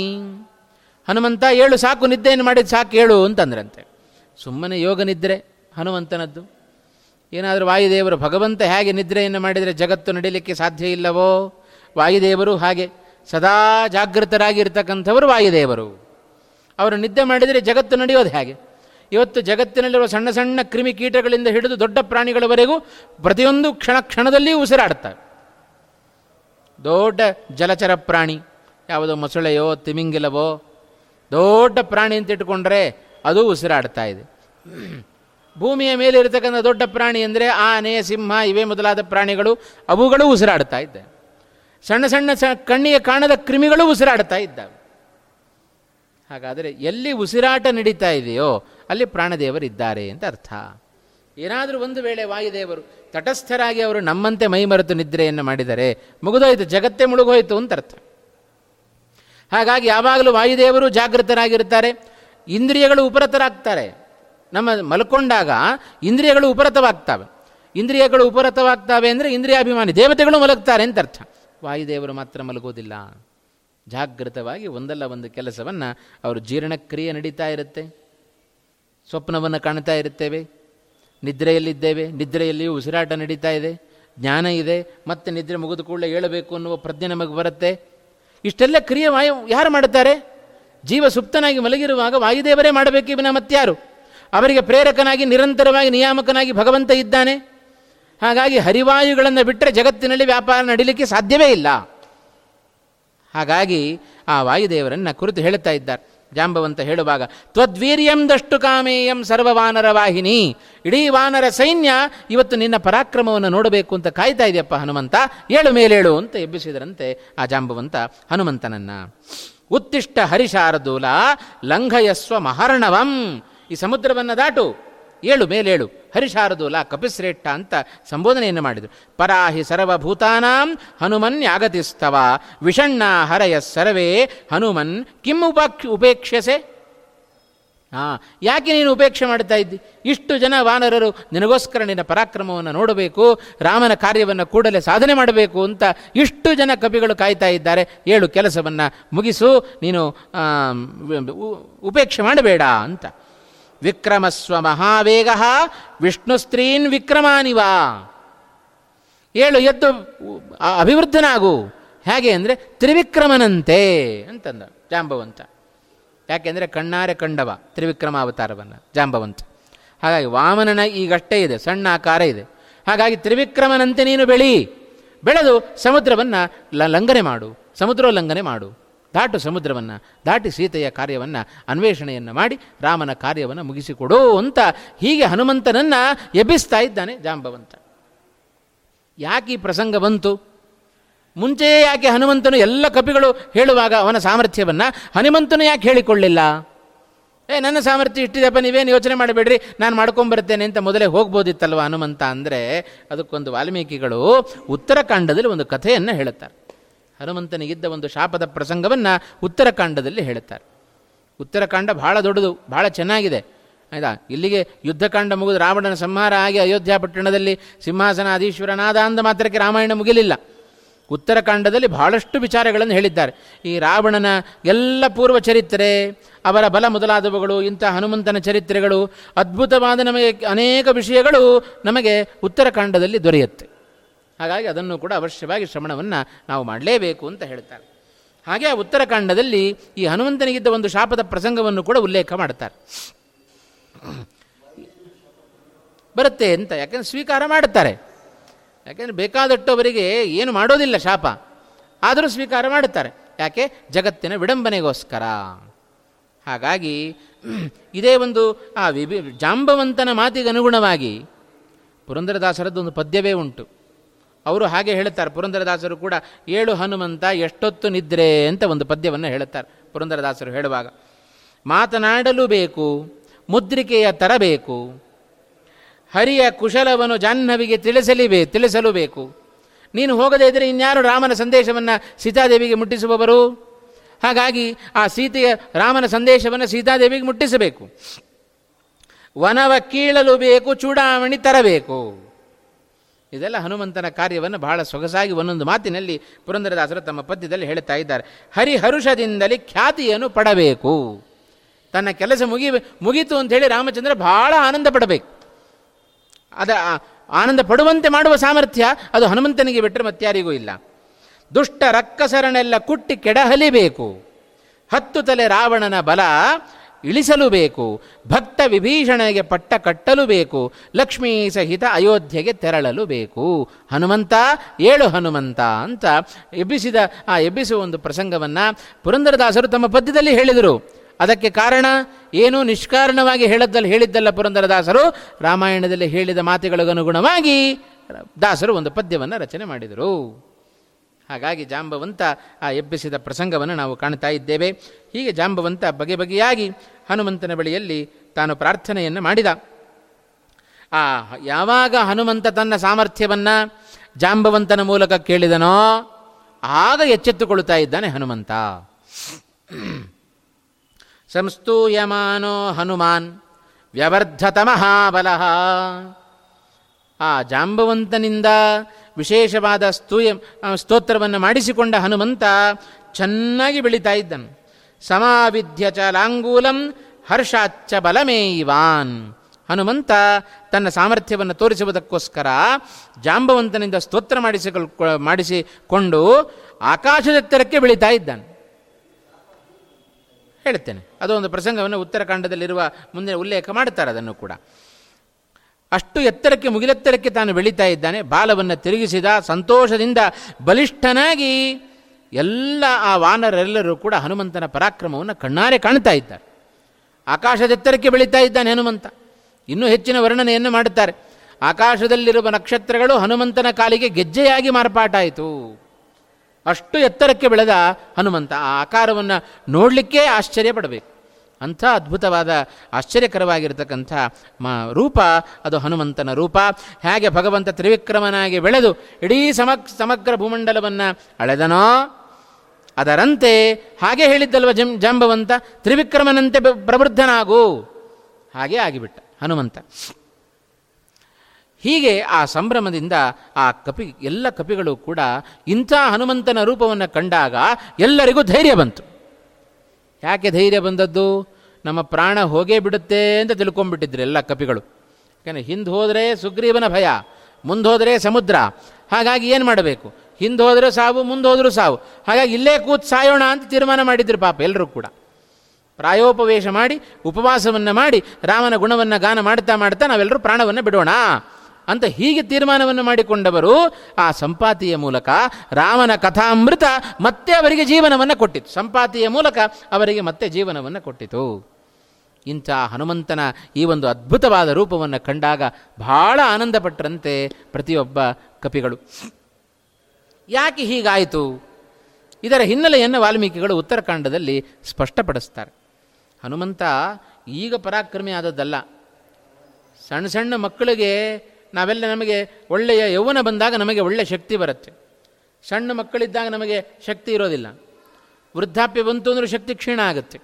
ಏನು ಆ ಮಧ್ಯಮ ವಯಸ್ಸೇನಿದೆ ಅದರಲ್ಲಿ ಸ್ವಲ್ಪ ನಮ್ಮದು ಹಾರಾಟ ಚೀರಾಟಗಳಟ್ಟೆ. ಆಮೇಲೆ ನಮ್ಮ ಮಕ್ಕಳು ಮೊಮ್ಮಕ್ಕಳೇ ನಮ್ಮನ್ನು ದೂರ ತಳ್ಳಿಬಿಡ್ತಾರೆ ಅಂತ ಅಟ್ಟು ಶಕ್ತಿ ಕ್ಷೀಣ ಆಗಿಬಿಡುತ್ತೆ. ಆದರೆ ನಮಗೆ ಬಾಲ್ಯದಲ್ಲಿ ಶಕ್ತಿ ಇರೋದಿಲ್ಲ, ವೃದ್ಧಾಪ್ಯದಲ್ಲಿ ಶಕ್ತಿ ಇರೋದಿಲ್ಲ. ಆದರೆ ಹನುಮಂತನಿಗೆ ಹಾಗಲ್ಲ. ಈಗ ಹನುಮಂತನಿಗೆ ಮಧ್ಯಮ ವಯಸ್ಸು. ಬಾಲ್ಯದಲ್ಲಿ ಹೇಗಿದ್ದ ಹನುಮಂತ? ಹಾಗಾದರೆ ಬಾಲ್ಯದಲ್ಲಿ ಬಹಳ ಶಕ್ತಿ ಕಡಿಮೆ ಇತ್ತೇನೋ ಹನುಮಂತನಿಗೆ ಅಂದರೆ ಇಲ್ಲ, ಬಾಲ್ಯದಲ್ಲಿಯೂ ವಿಚಿತ್ರ ಶಕ್ತಿ ಹನುಮಂತನಿಗೆ. ಹಾಗಾಗಿ ಏನು ಮಾಡ್ತಿದ್ದಂತೆ ಹನುಮಂತ ಅಂದರೆ ಪ್ರತಿಯೊಬ್ಬ ಋಷಿಮುನಿಗಳ ಆಶ್ರಮಗಳಿಗೆ ಹೋಗೋದು. ಆ ಆಶ್ರಮಗಳಿಗೆ ಹೋಗಿ ಅಲ್ಲಿರತಕ್ಕಂತಹ ಪೀಠೋಪಕರಣಗಳನ್ನೆಲ್ಲ ಚೆಲ್ಲಾಪಿಲ್ಲಿ ಮಾಡೋದು ಅಂತ ಈಗ ಅವನ ಪರಾಕ್ರಮವನ್ನೆಲ್ಲ ತೋರಿಸ್ತಾ ಇದ್ದಂತೆ ಹನುಮಂತ. ಎಲ್ಲ ಆಶ್ರಮಗಳನ್ನು ಭಗ್ನಗೊಳಿಸೋದು, ಪೀಠೋಪಕರಣಗಳನ್ನು ಪೀಠ ಅದನ್ನೆಲ್ಲ ಮುರಿದು ಹಾಕೋದು. ಹೀಗೆ ಹನುಮಂತನ ಚೇಷ್ಟೆಯನ್ನು ಕಂಡು ಬಹಳ ಕೋಪ ಬಂತು ಎಲ್ಲ ಋಷಿಗಳಿಗೆ ಮುನಿಗಳಿಗೆಲ್ಲ. ಆಗ ಅವರು ಋಷಿ ಋಷಿಮುನಿಗಳೆಲ್ಲ ಹನುಮಂತನಿಗೆ ಶಾಪವನ್ನು ಕೊಟ್ಟರು. ಏನಂತ ಶಾಪ ಕೊಡ್ತಾ ಇದ್ದ? ನಿನ್ನ ಸಾಮರ್ಥ್ಯ ನಿನಗೇ ತಿಳಿಯದೇ ಇರಲಿ ಅಂತ ಶಾಪವನ್ನು ಕೊಟ್ಟರು. ನೀನು ಸ್ತಬ್ಧನಾಗೂ, ನಿನ್ನ ಸಾಮರ್ಥ್ಯ ನಿನಗೇ ತಿಳಿಯದೇ ಇರಲಿ ಅಂತ ಅವರೆಲ್ಲರೂ ಕೂಡ ಋಷಿಮುನಿಗಳು ಶಾಪವನ್ನು ಕೊಟ್ಟು, ಯಾರಾದರೂ ನಿನ್ನ ನಿನ್ನನ್ನು ಪ್ರಶಂಸನೆ ಮಾಡಿದರೆ ಆಗ ನಿನ್ನ ಸಾಮರ್ಥ್ಯ ತಿಳಿಯಲಿ ಅಂತ ಹೀಗೆ ಶಾಪವನ್ನು ಕೊಟ್ಟರಂತೆ ಎಲ್ಲ ಋಷಿಗಳು ಮುನಿಗಳು. ವಾಸ್ತವಿಕವಾಗಿ ಶಾಪ ಏನೂ ಮಾಡೋದಿಲ್ಲ. ಜೀವೋತ್ತಮರಾದ ವಾಯುದೇವರಿಗೆ ಈ ಋಷಿಮುನಿಗಳು ಕೊಟ್ಟ ಶಾಪ ಏನೂ ಆಗೋದಿಲ್ಲ. ಆದರೂ ಅವರ ಶಾಪಕ್ಕೆ ಬೆಲೆ ಕೊಟ್ಟ ಹನುಮಂತ. ಮುಂದೆ ಇಂದ್ರಜಿತ್ತು ಬಾಣವನ್ನು ಬಾಣ ಪ್ರಯೋಗ ಮಾಡಿದಾಗಲೂ ಹಾಗೆ ಶ್ರೀಮದ್ ಆಚಾರ್ಯ ಸುಂದರಕಾಂಡದಲ್ಲಿ ಸ್ಪಷ್ಟವಾಗಿ ಹೇಳ್ತಾರೆ ಆ ಮಾತು. ಬ್ರಹ್ಮಾಸ್ತ್ರ ಏನೂ ಮಾಡೋದಿಲ್ಲ ಹನುಮಂತನಿಗೆ, ಆದರೂ ಬ್ರಹ್ಮಾಸ್ತ್ರಕ್ಕೆ ಕಟ್ಟು ಬಿದ್ದವನಂತೆ ನಟನೆ ಮಾಡಿದ. ಈ ಸಂದರ್ಭದಲ್ಲೆಲ್ಲ ಶ್ರೀಮದ್ ಆಚಾರ್ಯ ಒಳ್ಳೆಯ ನಿರ್ಣಯವನ್ನು ನಮ್ಮ ಮುಂದೆ ಇಡುತ್ತಾರೆ. ಇದನ್ನೆಲ್ಲ ಗಮನಿಸಿದರೆ ಆ ಹರಿವಾಯುಗಳ ವಿಡಂಬನೆ ಲೋಕದಲ್ಲಿ ಹೇಗೆ, ಯಾಕೆ ಹನುಮಂತ ಇಷ್ಟೆಲ್ಲ ವಿಡಂಬನೆ ಮಾಡ್ತಾನೆ ಅಂದರೆ, ಶ್ರೀಮದ್ಯ ಲೋಕ ವಿಡಂಬಸ್ಯ ಜಾನನ್ ರಾಮಸ್ಯ ಹೃದ್ಗತಂ. ನಮ್ಮ ಸ್ವಾಮಿಯಾದ ಶ್ರೀರಾಮಚಂದ್ರ, ಸಾಕ್ಷಾತ್ ಸರ್ವಜ್ಞನಾದ ಸರ್ವಶಕ್ತನಾದ ಶ್ರೀರಾಮಚಂದ್ರ ಸೀತೆಯನ್ನು ಹುಡುಕರಿಂದ ಮತ್ತೊಬ್ಬರ ಕೈ ಬಳಿಯಲ್ಲಿ ಕೈ ಚಾಚಿದ್ದಾನೆ ಅಂತ ಹೇಳಿದರೆ ಇನ್ನೇನನ್ನೋಣ ಇದಕ್ಕೆ? ಯಾಕೆಂದರೆ ರಾಮಚಂದ್ರನ ಸಾಮರ್ಥ್ಯ ಏನು, ಅವನು ಯಾರು ಅಂತ ಪರಿಪೂರ್ಣವಾಗಿ ತಿಳಿದ ವ್ಯಕ್ತಿ. ಉಳಿದವರು ಯಾರಿಗೂ ಗೊತ್ತಾಗಿಲ್ಲ ರಾಮ ಯಾರು ಅಂತ. ಆದರೆ ಹನುಮಂತನಿಗೆ ಗೊತ್ತಾಗದೇ ಇರಲಿಲ್ಲ. ಹಾಗಾಗಿ ಕಿಷ್ಕಿಂಧೆಯಲ್ಲಿ ಮೊದಲನೇ ಬಾರಿಗೆ ರಾಮಲಕ್ಷ್ಮಣರು ಬಂದಾಗ ಎಲ್ಲ ಕಪಿಗಳು ಓಡಿ ಹೋದರು. ಆದರೆ ಬಂದಿರತಕ್ಕಂಥ ವ್ಯಕ್ತಿ ಯಾರು ಅಂತ ಸರಿಯಾದ ಆ ಮ ಅರ್ಥವನ್ನು ಮಾಡಿಕೊಂಡ ವ್ಯಕ್ತಿ ಹನುಮಂತ ಮಾತ್ರ ರಾಮನ ಬಳಿಗೆ ಹೋದ. ಹಾಗಾಗಿ ಭಗವಂತನ ಬಗ್ಗೆ ವಿಸ್ಮರಣೆ ಯಾವ ಕ್ಷಣದಲ್ಲಿಯೂ ಹನುಮಂತನಿಗಿಲ್ಲ, ವಾಯುದೇವರಿಗಿಲ್ಲ. ಅದು ಮೂಲ ರೂಪದಲ್ಲಿ ಆಗಬಹುದು, ಅವತಾರ ರೂಪದಲ್ಲಿಯೇ ಆಗಬಹುದು. ಅದು ಸರ್ವಥಾ ಭಗವಂತನ ವಿಸ್ಮರಣೆ ಅದು ವಾಯುದೇವರಿಗಿಲ್ಲ. ಹಾಗಾಗಿ ಅವರು ನನಗಿಲ್ಲ, ನೀವು ಹಾಗಿರ್ರಿ ಅಂತಂದರು. ಸದಾಚಾರ ಸ್ಮೃತಿಯಲ್ಲಿ ಹೇಳುವಾಗ ಶ್ರೀಮದಾಚಾರ್ಯ ಹೇಳುತ್ತಾರೆ, ಸ್ಮರ್ತವ್ಯ ಸತತಂ ವಿಷ್ಣು ವಿಸ್ಮರ್ತವ್ಯೋ ನ ಜಾತುಚಿತ್. ಸದಾ ಭಗವಂತನನ್ನು ಸ್ಮರಣೆ ಮಾಡಿಕೊಳ್ತಾ ಇರ್ರಿ, ಭಗವಂತನನ್ನು ಎಂದೂ ಮರಿಬೇಡ್ರಿ. ಇದು ಶ್ರೀಮದಾಚಾರ್ಯರು ಕೊಟ್ಟ ಆದೇಶ ಇದು. ಯಾಕೆಂದರೆ ಅವರು ಹಾಗೇ ಇರ್ತಾರೆ. ಎಂದೂ ಭಗವಂತನ ವಿಸ್ಮರಣೆ ಇಲ್ಲ, ಸದಾ ಭಗವಂತನ ಸ್ಮರಣೆಯಲ್ಲಿ ಇರತಕ್ಕಂಥ ವ್ಯಕ್ತಿಗಳವರು ಶ್ರೀಮದ್ ಆಚಾರ್ಯರು ವಾಯುದೇವರಾದ್ದರಿಂದ ಹನುಮಂತನಿಗೆ ಭಗವಂತನ ಬಗ್ಗೆ ವಿಸ್ಮರಣೆ ಹೇಗೆ ಬಂದಿತ್ತು? ಆದರೂ ಎಷ್ಟು ನಟನೆ ಮಾಡಿದರು ಮೊದಲನೇ ಬಾರಿ ಭೇಟಿಯಾದಾಗ ಹರಿವಾಯುಗಳು. ಹಾಗಾಗಿ ಹನುಮಂತ ಯಾಕೆ ನಟನೆ ಮಾಡಿದ ಅಂದರೆ, ಸ್ವಾಮಿಯಾದ ಭಗವಂತನೇ ಹೀಗೆ ನಟನೆ ಮಾಡ್ತಾ ಇದ್ದಾನೆ ಅಂತಾದ ಮೇಲೆ ನಾನು ಹೇಗಿರಬೇಕು ಅಂತ ತಿಳಿದು ತಾನು ಏನೂ ಗೊತ್ತಿಲ್ಲದವನಂತೆ ನಟನೆಯನ್ನು ಮಾಡಿದ. ಆ ಋಷಿಗಳು ಕೊಟ್ಟ ಶಾಪವನ್ನು ತನಗೆ ಏನೂ ಮಾಡದೇ ಇದ್ದರೂ ಸ್ವೀಕಾರವನ್ನು ಮಾಡಿ ಅವರಿಗೆ ಅನುಗ್ರಹ ಮಾಡಿದ್ದಷ್ಟೇ ಹೊರತು ಮತ್ತೇನಲ್ಲ. ಹಾಗೆ ರಾವಣನ ಅದಕ್ಕೆ ಈ ಋಷಿಮುನಿಗಳ ಶಾಪ ಸಿಕ್ಕದ್ದಕ್ಕೇನೆ ಇದೇ ಕಿಷ್ಕಿಂಧೆಯ ಮೇಲೆ ಹೋದದ್ದಲ್ವ ರಾವಣ ಸೀತೆಯನ್ನು ಹೊತ್ತುಕೊಂಡು. ಸುಗ್ರೀವನಿಗೆ ಗೊತ್ತಾಯಿತು, ಉಳಿದ ಕಪಿಗಳಿಗೆ ಗೊತ್ತಾಯಿತು, ಹನುಮಂತನಿಗೆ ಗೊತ್ತಾಗಲಿಲ್ಲೇನು? ಗೊತ್ತಾದರೂ ಸುಮ್ಮನಿದ್ದ ಹನುಮಂತ. ಯಾಕೆಂದರೆ ಈ ಕಾರಣಕ್ಕಾಗಿ. ಇದೊಂದೇ ಪ್ರಸಂಗ ಅಲ್ಲ, ಇದೇ ವಾಲಿ ಸುಗ್ರೀವನನ್ನು ಎಷ್ಟು ಪೀಡಿಸಿದ. ಅವನ ಹೆಂಡತಿಯನ್ನು ಹೊತ್ತುಕೊಂಡು ಹೋಗುವಾಗ ಅಧರ್ಮವನ್ನು ಮಾಡ್ತಾ ಇದ್ದಾನೆ. ಆ ಅಧರ್ಮವನ್ನು ನೋಡಿಯೂ ಸುಮ್ಮನೆ ಕೂತ ಹನುಮಂತ, ಮೇಲೆ ಹೇಳಲಿಲ್ಲ. ಯಾಕೆ? ಇದೇ ಶಾಪವೇ ಕಾರಣ. ಹೀಗೆ ಇಂಥ ಅನೇಕ ಪ್ರಸಂಗಗಳನ್ನು ನಾವು, ಜೊತೆಗೆ ಇದೇ ವಾಲಿ ದುಷ್ಟನಾದ ರಾವಣನ ಮೈತ್ರಿಯನ್ನು ಬೆಳೆಸಿದ. ಆಗಲೂ ಸುಮ್ಮನೆ ಕೂತ ಹನುಮಂತ, ಅದನ್ನು ತಡೆಯಲಿಲ್ಲ. ಅಧರ್ಮಕ್ಕೆ ಅದನ್ನು ಅದು ಅಧರ್ಮವನ್ನು ಎದುರಿಸಲಿಕ್ಕೆ ಹನುಮಂತ ತಾನು ಮುಂದಾಗಲಿಲ್ಲ. ಇಂಥ ಅನೇಕ ಪ್ರಸಂಗಗಳನ್ನು ನಾವು ಗಮನಿಸಿದರೆ ಹೇಗೆ ಬೆಲೆ ಕೊಡ್ತಾ ಇದ್ದಾನೆ, ಬೆಲೆ ಕೊಟ್ಟದ್ದು ಯಾಕೆ? ಎಲ್ಲವನ್ನು ಆ ಕ್ಷಣದಲ್ಲೇ ನಾವು ಮಾಡಿ ಮುಗಿಸಿಬಿಟ್ಟಿದ್ರೆ, ಯಾವಾಗ ವಾಲಿ ಸುಗ್ರೀವರ ಜಗಳ ಆಯಿತೋ ಆಗಲೇ ಇತ್ಯರ್ಥ ಮಾಡಿಬಿಡ್ಬೋದಾಗಿತ್ತು. ವಾಲಿಯನ್ನು ಕೊಲ್ಲುವ ಸಾಮರ್ಥ್ಯ ಹನುಮಂತನಿಗಿಲ್ಲೇನು? ರಾವಣನನ್ನು ಕೊಲ್ಲುವ ಸಾಮರ್ಥ್ಯವೇ ಹನುಮಂತನಿಗಿತ್ತು, ವಾಲಿಯನ್ನು ಕೊಲ್ಲುವ ಸಾಮರ್ಥ್ಯವೂ ಹನಿಗಿತ್ತು ಹನುಮಂತನಿಗಿತ್ತು. ರಾವಣನಿಗಿಂತಲೂ ಹೆಚ್ಚು ಪರಾಕ್ರಮಿ ವಾಲಿ, ಅವನನ್ನು ಕೊಲ್ಲುವ ಸಾಮರ್ಥ್ಯವೇ ಇದ್ದ ಮೇಲೆ ಹನುಮಂತನಿಗೆ ರಾವಣನನ್ನು ಕೊಲ್ಲಿಕ್ಕಾಗೋದಿಲ್ಲೇನು?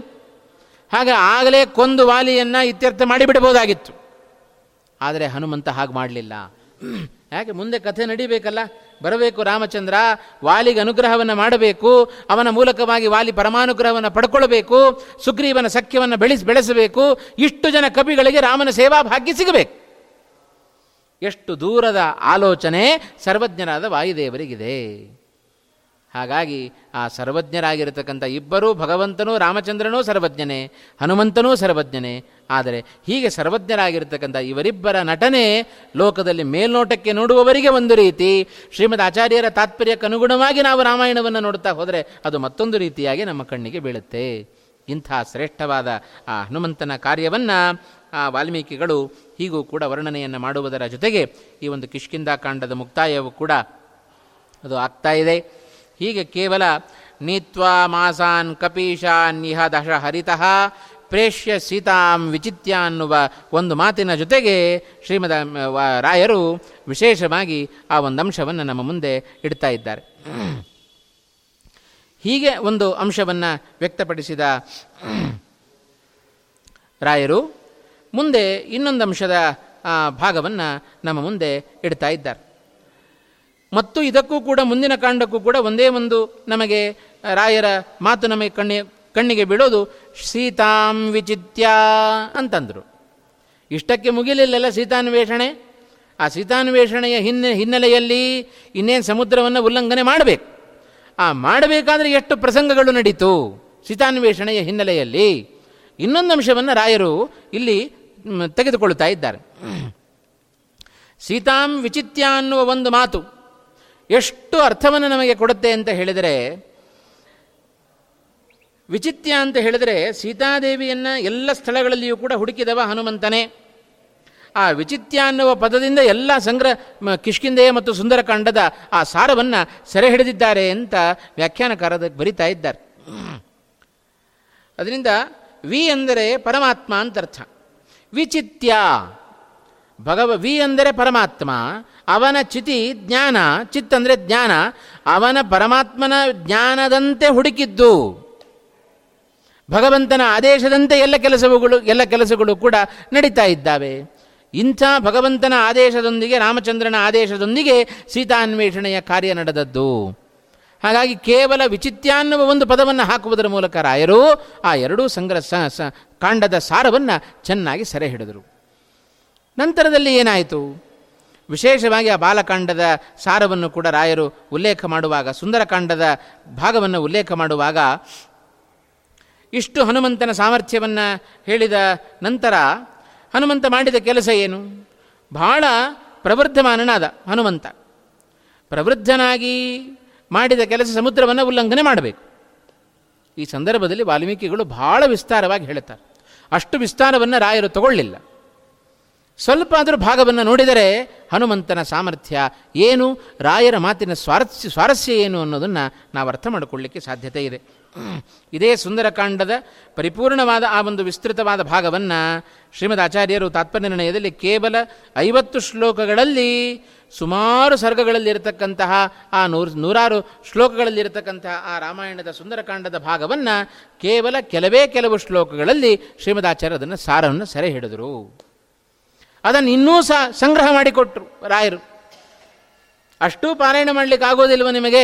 ಬೇಡ, ಇದೊಂದು ಶ್ಲೋಕವನ್ನಾದರೂ ಪಾರಾಯಣ ಮಾಡ್ರಪ್ಪ, ನಿಮಗೆ ಆ ಸುಂದರಕಾಂಡದ ಆ ಒಂದು ಕಥಾ ಭಾಗವನ್ನು ನೋಡಿದ ಪುಣ್ಯ ನಿಮಗೆ ಬರುತ್ತೆ ಅಂತಂದರು ರಾಯರು. ಇಂಥ ಮಹಾ ಕರುಣಾಶಾಲಿಗಳು ರಾಘವೇಂದ್ರ ತೀರ್ಥರು. ಆದ್ದರಿಂದ ಶ್ರೀಮದ್ ಆಚಾರ್ಯರ ಆ ಒಂದು ಮಾತು, ಹನುಮಂತನ ಸಾಮರ್ಥ್ಯವನ್ನು ಬಹಳ ಚೆನ್ನಾಗಿ ಸೆರೆ ಹಿಡಿದರು ತಾತ್ಪರ್ಯ ನಿರ್ಣಯದಲ್ಲಿ ಶ್ರೀಮದ್ ಆಚಾರ್ಯರು. ಹಾರುವಾಗ ಮಾಡಿದ ಮೊದಲನೆಯ ಕೆಲಸ ರಾಮಾಯ ಶಾಶ್ವತ ಸುವಿಸ್ತೃತ ಷಡ್ಗುಣಾಯ ಸರ್ವೇಶ್ವರಾಯ ಬಲವೀರ್ಯ ಮಹಾರ್ಣವಾಯ ನತ್ವಾ ಲಿಲಂಘ ಇಶುಹು ಅರ್ಣವಂ ಉತ್ಪಪಾತ. ಆ ಸಮುದ್ರವನ್ನು ಹಾರುವ ಮುನ್ನ ಹನುಮಂತ ಮಾಡಿದ ಮೊದಲನೆಯ ಕೆಲಸ ಸರ್ವೇಶ್ವರನಾಗಿರ್ತಕ್ಕಂತಹ ಶ್ರೀರಾಮಚಂದ್ರನಿಗೆ ನಮಸ್ಕಾರವನ್ನು ಮಾಡಿದ. ಬಲವೀರ್ಯ ಮಹಾರ್ಣವಾಯ ಅಂತಂದರು ಶ್ರೀಮದ್ ಆಚಾರ್ಯರು. ರಾಮಾಯ ಶಾಶ್ವತ ಸುವಿಸ್ತೃತ ಷಡ್ಗುಣಾಯ, ಷಡ್ಗುಣಗಳನ್ನು ಹೊಂದಿರತಕ್ಕಂತಹ ಶ್ರೀರಾಮಚಂದ್ರನಿಗೆ ನಮಸ್ಕಾರವನ್ನು ಮಾಡಿ, ಬಲ ವೀರ್ಯ ಇವುಗಳಲ್ಲಿ ಸಮುದ್ರದಂತಿರುವ ರಾಮನಿಗೆ ಮತ್ತೊಮ್ಮೆ ನಮಸ್ಕಾರವನ್ನು ಮಾಡಿದರು. ಆ ಷಡ್ಗುಣಗಳಲ್ಲಿ ಇದು ಸೇರಿಕೊಳ್ತಾವೆ, ಬಲ ವೀರ್ಯಗಳು ಸೇರಿಕೊಳ್ತಾವೆ. ಆದರೆ ಪ್ರತ್ಯೇಕವಾಗಿ ಆ ಗುಣಗಳನ್ನು ಯಾಕೆ ಹನುಮಂತ ಎತ್ತಿ ಹಿಡಿದ ಅಂತ ಹೇಳಿದರೆ, ಭಗವಂತನಲ್ಲಿ ಎಲ್ಲ ಗುಣಗಳೇ ಇರ್ತಾವೆ, ಆದರೆ ನಮಗೆ ಯಾವುದು ಬೇಕೋ ಅದನ್ನು ಭಗವಂತನಲ್ಲಿ ಕೇಳಿದರೆ ಅದನ್ನು ಕೊಡ್ತಾನವಾ ಅಂತ ಅರ್ಥ. ನಮಗೆ ಸಂಪತ್ತು ಬೇಕೋ, ನೀನು ಅವ ಸಂಪತ್ತುಳ್ಳವ ಅಂತ ನಾವು ಅವನನ್ನು ಶ್ರೀಮಂತ ಅಂತ ನಾವು ಅನುಸಂಧಾನವನ್ನು ಮಾಡಬೇಕು. ನಮಗೆ ಚೆನ್ನಾಗಿ ನಿದ್ರೆ ಬೇಕೋ, ನಮಗೆ ಚೆನ್ನಾಗಿ ಆನಂದ ಬೇಕೋ, ಅವನನ್ನು ಆನಂದಮಯ ಅಂತ ನಾವು ಧ್ಯಾನ ಮಾಡಬೇಕು. ನಮಗೆ ಉತ್ತಮವಾದ ಜ್ಞಾನ ಬೇಕೋ, ಅವನನ್ನು ಜ್ಞಾನಮಯ ಅಂತ ನಾವು ಚಿಂತನೆಯನ್ನು ಮಾಡಬೇಕು. ಹಾಗಾಗಿ ಭಗವಂತನಲ್ಲಿ ಎಲ್ಲವೂ ಇದೆ. ಹಾಗೆ ನಮಗೇನು ಬೇಕೋ ಅದನ್ನು ನಾವು ಯಾವ ಸಮಯದಲ್ಲಿ ಏನು ಬೇಕೋ ಅದನ್ನು ನಾವು ಅವನಿಂದ ಪಡೆದುಕೊಳ್ಳಬೇಕು ಅನ್ನೋದನ್ನು ಸೂಚನೆ ಮಾಡುವುದಕ್ಕೋಸ್ಕರ ಈಗ ಬೇಕಾದ್ದು ಶಾರೀರಿಕವಾದ ಮಾನಸಿಕವಾದ ಬಲ. ಅದನ್ನು ರಾಮನನ್ನು ಸ್ತೋತ್ರ ಮಾಡಿ ಇಂಥ ವ್ಯಕ್ತಿಯಾದ ಶ್ರೀರಾಮಚಂದ್ರನಿಗೆ ನಾನು ನಮನವನ್ನು ಮಾಡ್ತೇನೆ ಅಂತ ಹೇಳಿ ಆ ರಾಮ ಸಮುದ್ರವನ್ನು ಹಾರಲಿಕ್ಕೆ ಪ್ರಾರಂಭ ಮಾಡಿದ ಹನುಮಂತ ಅಂತಂದರು. ರಾಮಾಯಣದಲ್ಲಿ ವಾಲ್ಮೀಕಿಗಳು ಬಹಳ ಚೆನ್ನಾಗಿ ವರ್ಣನೆ ಮಾಡುತ್ತಾರೆ ಹನುಮಂತನ ಸಾಮರ್ಥ್ಯ ಅಷ್ಟಿಷ್ಟಲ್ಲ ಅಂತ. ಎಷ್ಟು ಸಾಮರ್ಥ್ಯವುಳ್ಳವ ಹನುಮಂತ ಅಂದರೆ, ಆ ಸಮುದ್ರವನ್ನು ಹಾರುವಾಗ ಸಮುದ್ರವನ್ನು ಒತ್ತಿ ಹನುಮಂತ ಕಾಲಿನಿಂದ ಮೇಲಕ್ಕೆ ಹಾರಿದ. ಆ ಸಮುದ್ರವನ್ನು ಒತ್ತಿ ಹಾರಿದಾಗ ಆ ಸಮುದ್ರದಲ್ಲಿರತಕ್ಕಂತಹ ದೊಡ್ಡ ದೊಡ್ಡ ಕಲ್ಲುಗಳು, ಬಂಡೆಗಳು, ಮರಗಿಡಗಳು ಎಲ್ಲವೂ ಕೂಡ ರಾಮ ಹನುಮಂತನನ್ನು ಅನುಸರಿಸಿಕೊಂಡು ಹೋದವಂತೆ. ಬಹಳ ಚೆನ್ನಾಗಿ ವರ್ಣನೆ ಮಾಡ್ತಾರೆ ವಾಲ್ಮೀಕಿಗಳು.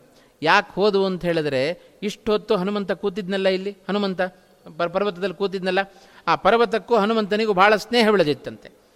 ನಮ್ಮ ಮನೆಗಳಿಗೆ ಯಾರಾದರೂ ಬಂಧುಗಳು ಬಂದರೆ ಅವರು ಊರಿಗೆ ಹೋಗಬೇಕಾದ್ರೆ ಸ್ವಲ್ಪ ದೂರ ಹೋಗಿ ಅವರನ್ನು ಬಿಟ್ಟು ಬಿಡೋ ಬಿಟ್ಟು ಬರೋದು ಸಂಪ್ರದಾಯ ಅಲ್ವಾ ನಮ್ಮದು. ಅದರಂತೆ ಕಾಣಿಸ್ತಾ ಇದ್ದಂತೆ ಆ ಪರ್ವತದಲ್ಲಿರತಕ್ಕಂತಹ ಮರಗಿಡಗಳೆಲ್ಲವೂ ಕೂಡ ಹನುಮಂತನ ಜೊತೆಗೆ ಹೋಗಿ ಸ್ವಲ್ಪ ದೂರ ಹೋಗಿ ಅಲ್ಲಿ ಬಿದ್ದುವು. ಇದೆಲ್ಲ ಹ್ಯಾಕ್ ಕಾಣಿಸ್ತು ಅಂತ ಹೇಳಿದ್ರೆ, ಅತ್ಯಂತ ಪ್ರೀತಿಪಾತ್ರನಾದ ಆ ಹನುಮಂತನ ಜೊತೆಗೆ ಹನುಮಂತನ ಸ್ವಲ್ಪ ದೂರ ಕಳಿಸ್ಬರ್ಲಿಕ್ಕೆ ಹೋಗಿದ್ವೋ ಏನೋ ಅಂತ ಕಾಣಿಸ್ತಾ ಇತ್ತಂತೆ. ಆದರೆ ಅವೆಲ್ಲ ಹೋದದ್ದು ಆ ಹನುಮಂತನ ಹಾರಿದ ಸಾಮರ್ಥ್ಯದಿಂದ. ಅಷ್ಟು ಅದ್ಭುತವಾದ ಸಾಮರ್ಥ್ಯವನ್ನು ಆ ಹನುಮಂತ ಒತ್ತಿ ಹಾರಿದಾಗ ಗಾಳಿಯ ಜೊತೆಗೆ ಅದೆಲ್ಲವೂ ಹಾರಿಕೊಂಡು ಹೋದವಂತೆ.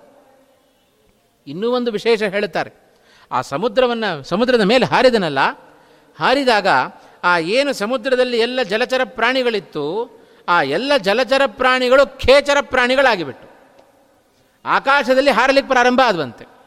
ಅಷ್ಟು ರಭಸ ಇದೆ ಹನುಮಂತನ ವೇಗ, ವಾಯುದೇವರ ವೇಗ. ಮನೋಜವಂ ಮಾರುತ ತುಲ್ಯ ವೇಗಂ ಅಂತ ಹೇಳುತ್ತಾರೆ. ಅಷ್ಟು ವೇಗದಿಂದ ಹನುಮಂತ ಹಾರಿದ್ದಾನೆ. ಅಷ್ಟು ವೇಗದಿಂದ ಹಾರಿದಾಗ ಆ ಸಮುದ್ರದಲ್ಲಿರುವ ಎಲ್ಲ ಜಲಚರ ಪ್ರಾಣಿಗಳು ಆಕಾಶದಲ್ಲಿ ಹಾರಾಡ್ತಾ ಇದ್ವು. ಆ ಸಮುದ್ರದ ನೀರೆಲ್ಲ ಅಲ್ಲೋಲ ಕಲ್ಲೋಲ ಆಗಿಬಿಡ್ತು. ಇಷ್ಟು ವಿಶೇಷವಾಗಿರತಕ್ಕಂಥ ಶಕ್ತಿ ಸಾಮರ್ಥ್ಯ ಅದು ಹನುಮಂತನ ವೇಗದಲ್ಲಿದೆ. ಅಷ್ಟು ಹಾರಿಕೊಂಡು ಹನುಮಂತ ಹೋಗ್ತಾ ಇದ್ದಾನೆ. ಎಲ್ಲ ಇಲ್ಲಿ ನಿಂತಿದ್ದಾರಲ್ಲ ಕಪಿಗಳೆಲ್ಲ, ಇವರಿಗೆಲ್ಲ ಸಂಶಯ ಬರಲಿಕ್ಕೆ ಶುರುವಾಯಿತಂತೆ. ಹನುಮಂತ ಏನೋ ದೊಡ್ಡ ಗಾತ್ರದಿಂದ ಬೆಳೆದು ನಿಂತಿದ್ದಾನೆ ನಿಜ, ಆದರೆ ಇವನು ಕೆಲಸವನ್ನು ಸಾಧಿಸಿಕೊಂಡು ಬರ್ತಾನೋ ಇಲ್ವೋ ಅಂತ ಸಂಶಯ ಬಂತಂತೆ. ಆದರೆ ಬಾಯಿ ಬಿಟ್ಟು ಹೇಳಲಿಕ್ಕೆ ಯಾರಿಗೂ ತಾಕತ್ತಿಲ್ಲ, ಎಲ್ಲರೂ ಮನಸ್ಸಿನಲ್ಲಿ ಅಂದ್ಕೊಳ್ತಾ ಇದ್ದಾರಂತೆ. ಎಲ್ಲರ ಮನಸ್ಸಿನಲ್ಲಿ ಅಂದುಕೊಂಡ್ರೆ ಅದು ಹನುಮಂತನಿಗೆ ಗೊತ್ತಾಗೋದಿಲ್ಲೇನು? ಎಲ್ಲ ಕಪಿಗಳನ್ನು ನೋಡ್ತಾ ಇದ್ದಾನೆ ಹನುಮಂತ. ಇವರೆಲ್ಲ ಅಳುಕುಗೆ ಅರ್ಥ ಆಯಿತು. ಆಗ ಹನುಮಂತ ಹಾರುವಾಗ ಎಲ್ಲ ಕಪಿಗಳನ್ನು ಉದ್ದೇಶವಾಗಿಟ್ಟುಕೊಂಡು ಒಂದು ಮಾತು ಹೇಳುತ್ತಾನಂತೆ ಹನುಮಂತ. ಬಹಳ ಸುಂದರವಾದ ಮಾತು.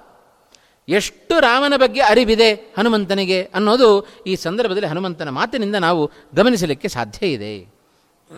ಹನುಮಂತ ಹೇಳ್ತಾನೆ, ಯಥಾ ರಾಘವ ವಿನ್ ರಾಘವ ನಿರ್ಮುಕ್ತ ಶರಶ್ವಸನ ವಿಕ್ರಮ ಗಚ್ಚೇತ್ ತ್ವದ್ವದ್ ತದ್ವದ್ ಗಮಿಷ್ಯಾಮಿ ಲಂಕಾಂ ರಾವಣ ಪಾಲಿತಾಂ.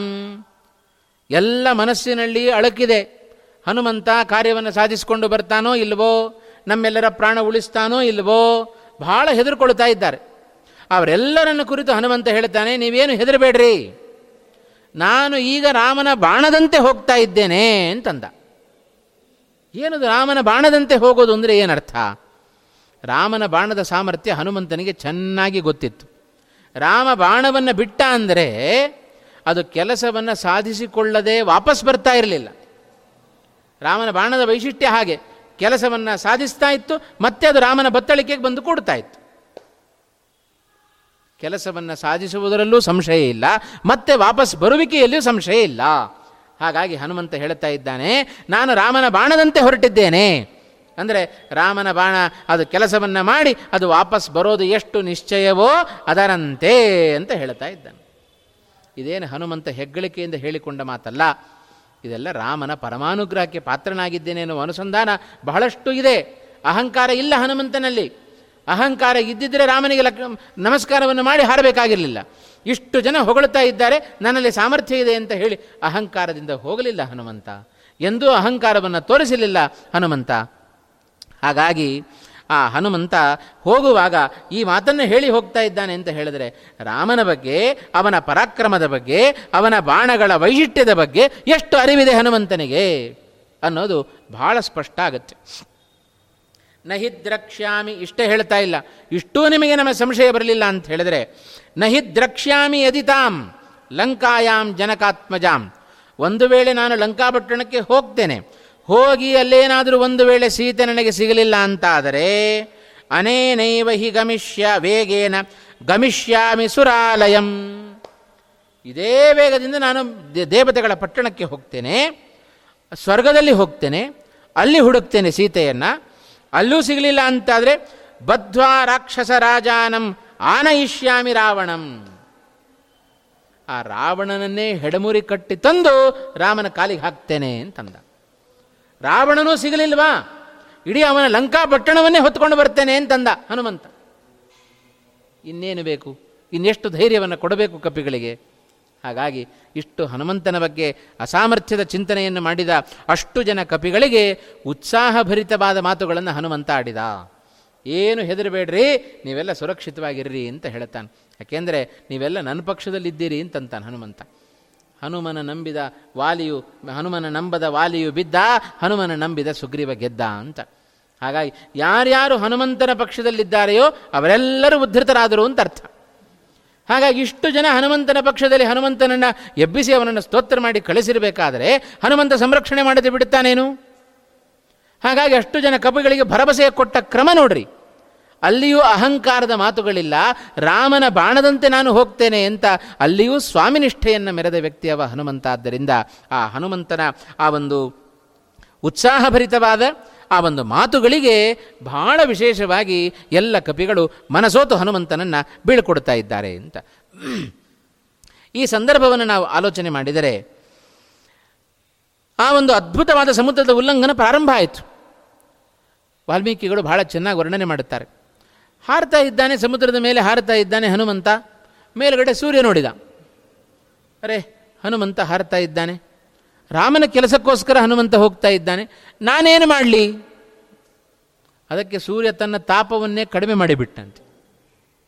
ನನ್ನದು ಸ್ವಲ್ಪ ರಾಮನ ಸೇವೆ ಇರಲಿ, ಈ ಮೂಲಕ ನಾನು ರಾಮನ ಸೇವೆಯನ್ನು ಮಾಡ್ತೇನೆ ಅಂತ ಸೂರ್ಯ ಆ ಹಾರುವ ಹನುಮಂತನಿಗೆ ತಾಪ ಆಗಬಾರದು ಅಂತ ಹೇಳಿ ತನ್ನ ತಾಪವನ್ನೇ ಕಡಿಮೆ ಮಾಡಿಕೊಂಡ್ಬಿಟ್ಟ ಸೂರ್ಯ. ಹೀಗೆ ಯಾರ್ಯಾರು ರಾಮನ ಸೇವೆಯನ್ನು ಮಾಡಲಿಕ್ಕೆ ಭಾಗ್ಯ ಸಿಗುತ್ತೋ ಆ ಸಂದರ್ಭದಲ್ಲೆಲ್ಲ ಅವರವರು ಮಾಡಿಕೊಂಡು ಬಿಟ್ಟರು. ಹೀಗೆ ಸೂರ್ಯನೂ ರಾಮನ ಸೇವೆಯಲ್ಲಿ ಭಾಗಿ ಭಾಗಿಯಾದ ನಂತರ ಹಾಗೆ ಅನೇಕ ಜನ ದೇವತೆಗಳು, ಗಂಧರ್ವರು, ಋಷಿಗಳು, ಮುನಿಗಳು ಎಲ್ಲರೂ ಹನುಮಂತನ ಅದ್ಭುತವಾದ ಪರಾಕ್ರಮವನ್ನು ಕಣ್ತುಂಬ ತುಂಬಿಕೊಳ್ಳುತ್ತಾ ಇದ್ದಾರೆ, ಪುಷ್ಪವೃಷ್ಟಿಯನ್ನು ಮಾಡ್ತಾ ಇದ್ದಾರೆ ಹನುಮಂತನ ಮೇಲೆ. ಕೆಲವರು ಸ್ಮಿತಾಹ, ಭಾಳ ಮಂದಹಾಸದಿಂದ ನಕ್ಕರಂತೆ ಹನುಮಂತರ ಪರಾಕ್ರಮವನ್ನು ಕಂಡು ಅಬ್ಬ ಅಂತಂದರು. ಇನ್ನು ಕೆಲವರು ವಿಸ್ಮಿತಾಹ, ಕೆಲವರು ಸ್ಮಿತಾಹ, ಕೆಲವರು ವಿಸ್ಮಿತಾಹ. ಕೆಲವರು ಮಂದಹಾಸದಿಂದ ನಕ್ಕರೆ ಮತ್ತೆ ಕೆಲವರಿಗೆ ಆಶ್ಚರ್ಯ ಆಯಿತು. ಹನುಮಂತನ ಸಾಮರ್ಥ್ಯವನ್ನು ಗೊತ್ತಿದ್ದವರು ಮಂದಹಾಸದಿಂದ ನಕ್ಕು ಆನಂದವನ್ನು ಪಟ್ಟರು. ಇನ್ನು ಕೆಲವರು ಆ ಹನುಮಂತನ ಸಾಮರ್ಥ್ಯವನ್ನು ಕಂಡು ಆಶ್ಚರ್ಯಪಟ್ಟರು. ಸ್ಮಿತಾಹ ವಿಸ್ಮಿತಾಶ್ಚ. ಹೀಗೆ ಆ ವಿಶೇಷವಾಗಿರತಕ್ಕಂತಹ ಆ ಹನುಮಂತ ತನ್ನ ವ್ಯಾಪಾರವನ್ನು ತಾನು ಪ್ರಾರಂಭ ಮಾಡುತ್ತಾ ಇದ್ದಾನೆ. ಹಾರಿದ ಸಮುದ್ರಕ್ಕೆ ಆ ಸಮುದ್ರವನ್ನು ಹಾರುತ್ತಾ ಇದ್ದಾನೆ. ಮೊದಲನೆಯ ವಿಘ್ನ ಎದುರಾಯಿತು. ಮೈನಾಕ ಸಮುದ್ರದ ಒಳಗಿಂದ ಮೈನಾಕ ಮೇಲೆದ್ದು ಬರ್ತಾ ಇದ್ದಾನೆ. ಕಳಿಸಿದ್ದು ಯಾರು? ಸಮುದ್ರ ರಾಜ ಕಳಿಸ್ತಾ ಇದ್ದಾನೆ. ನೋಡ್ರಿ, ಒಬ್ಬೊಬ್ಬರ ಭಾವನೆಯನ್ನು ರಾಮಾಯಣ ಹೇಗೆ ತೆರೆದಿಡುತ್ತೆ ಅಂತ ಹೇಳಲಿಕ್ಕೆ ಅವನ ಒಬ್ಬೊಬ್ಬರ ಮಾತುಗಳೂ ಸಾಕ್ಷಿ. ಆ ಸಮುದ್ರ ರಾಜ ವರುಣ ತಾನು ಹೇಳ್ತಾ ಇದ್ದಾನೆ, ನೋಡು ಹನುಮಂತ ಮೇಲೆ ಹಾರ್ತಾ ಇದ್ದಾನೆ, ಹನುಮಂತ ರಾಮನ ಕೆಲಸಕ್ಕೋಸ್ಕರ ಹೊರಟಿದ್ದಾನೆ, ಆ ರಾಮನಿಗೆ ಸೇವೆಯನ್ನು ಮಾಡಲಿಕ್ಕೆ ಹನುಮಂತ ಹೊರಟಿದ್ದಾನೆ, ನಾವು ಒಂಚೂರು ರಾಮನ ಸೇವೆ ಮಾಡೋದು ಬೇಡೇನು? ಯಾಕೆ ಅಂದರೆ ನಾನೂ ಉಪಕೃತನಾಗಿದ್ದೇನೆ. ಯಾರಿಂದ? ಇದೇ ಸೂರ್ಯವಂಶದಲ್ಲಿ ಬಂದ ರಾಜರಿಂದ ನಾನೂ ಕೂಡ ಉಪ ಉಪಕೃತನಾಗಿದ್ದೇನೆ. ಈ ರಾಮನ ಪೂರ್ವಜರಲ್ಲಿ ಸೂರ್ಯವಂಶದಲ್ಲಿ ಬಂದವರು ಸಗರ ಮೊದಲಾದ ರಾಜರು. ಅವರೆಲ್ಲ ಭೂಮಿಯನ್ನು ಅಗದು ಸಮುದ್ರವಾಗಿದ್ದ ನನ್ನನ್ನು ಸಾಗರವನ್ನಾಗಿ ಮಾಡಿದರು. ಹಾಗಾಗಿ ಅವರಿಂದಲೇ ನಾನು ಇಷ್ಟೆಲ್ಲ ವ್ಯಾಪಿಸಿಕೊಂಡದ್ದು, ಅವರಿಂದಲೇ ಅವರಿಂದ ನಾನು ಉಪಕಾರವನ್ನು ಪಡ್ಕೊಂಡಿದ್ದೇನೆ. ಹಾಗಾಗಿ ನನ್ನ ಪರವಾಗಿ ನೀನು ಹೋಗು, ಹನುಮಂತನಿಗೆ ಸೇವೆಯನ್ನು ಮಾಡು. ಹನುಮಂತನಿಗೆ ಸೇವೆಯನ್ನು ಮಾಡಿದರೆ ಅದು ರಾಮನ ಸೇವೆ ಮಾಡಿದಂತೆ. ಇದು ಆ ಸಮುದ್ರ ರಾಜನ ಮಾತನ್ನು ಕೇಳಿದರೆ, ಇವತ್ತು ನೇರವಾಗಿ ನಾವು ಭಗವಂತನಿಗೇ ಸೇವೆ ಮಾಡ್ತೇವೆ ಅಂತ ಹೊರಟ್ರೆ ಅದು ಮಾತ್ರ ಭಗವಂತನ ಸೇವೆ ಅಲ್ಲಂತೆ. ಭಗವದ್ಭಕ್ತರ ಸೇವೆಯನ್ನು ಮಾಡಿದರೂ ಅದು ಭಗವಂತನ ಸೇವೆ. ಕೃಷ್ಣ ಗೀತೆಯಲ್ಲಿ ಹೇಳಿಕೊಂಡಂತೆ, ತಸ್ಯ ಪ್ರಾಣ್ಯುಪಕಾರೇಣ ಪ್ರೀತೋ ಭವತಿ ಕೇಶವಃ. ಕೇವಲ ಅದಕ್ಕೆ ಭಾಗವತ ಹೇಳುವಾಗ ಒಳ್ಳೆ ಮಾತು ಹೇಳುತ್ತೆ, ಕೇವಲ ಪ್ರತಿಮೆಗಳಲ್ಲಿ ಯಾರು ಭಗವಂತನನ್ನು ಕಾಣುತ್ತಾರೋ ಅವರು ಮಾತ್ರ ಸಾತ್ವಿಕ ಭಕ್ತರಲ್ಲ, ಎಲ್ಲರಲ್ಲಿಯೂ ಭಗವಂತನನ್ನು ಕಾಣಬೇಕು, ಅವರು ಪರಮಸಾತ್ವಿಕರು ಅಂತ ಹೇಳುತ್ತೆ ಭಾಗವತ. ಹಾಗಾಗಿ ನಾವು ಸಾಲಿಗ್ರಾಮಗಳಲ್ಲಿ, ಪ್ರತಿಮೆಗಳಲ್ಲಿ ಮಾತ್ರ ಭಗವಂತನನ್ನು ಕಂಡು ಉಳಿದವರನ್ನೆಲ್ಲ ತಿರಸ್ಕಾರ ಮಾಡಿಬಿಟ್ರೆ ಅದು ಉತ್ತಮವಾದ ಭಕ್ತಿ ಆಗೋದಿಲ್ಲ.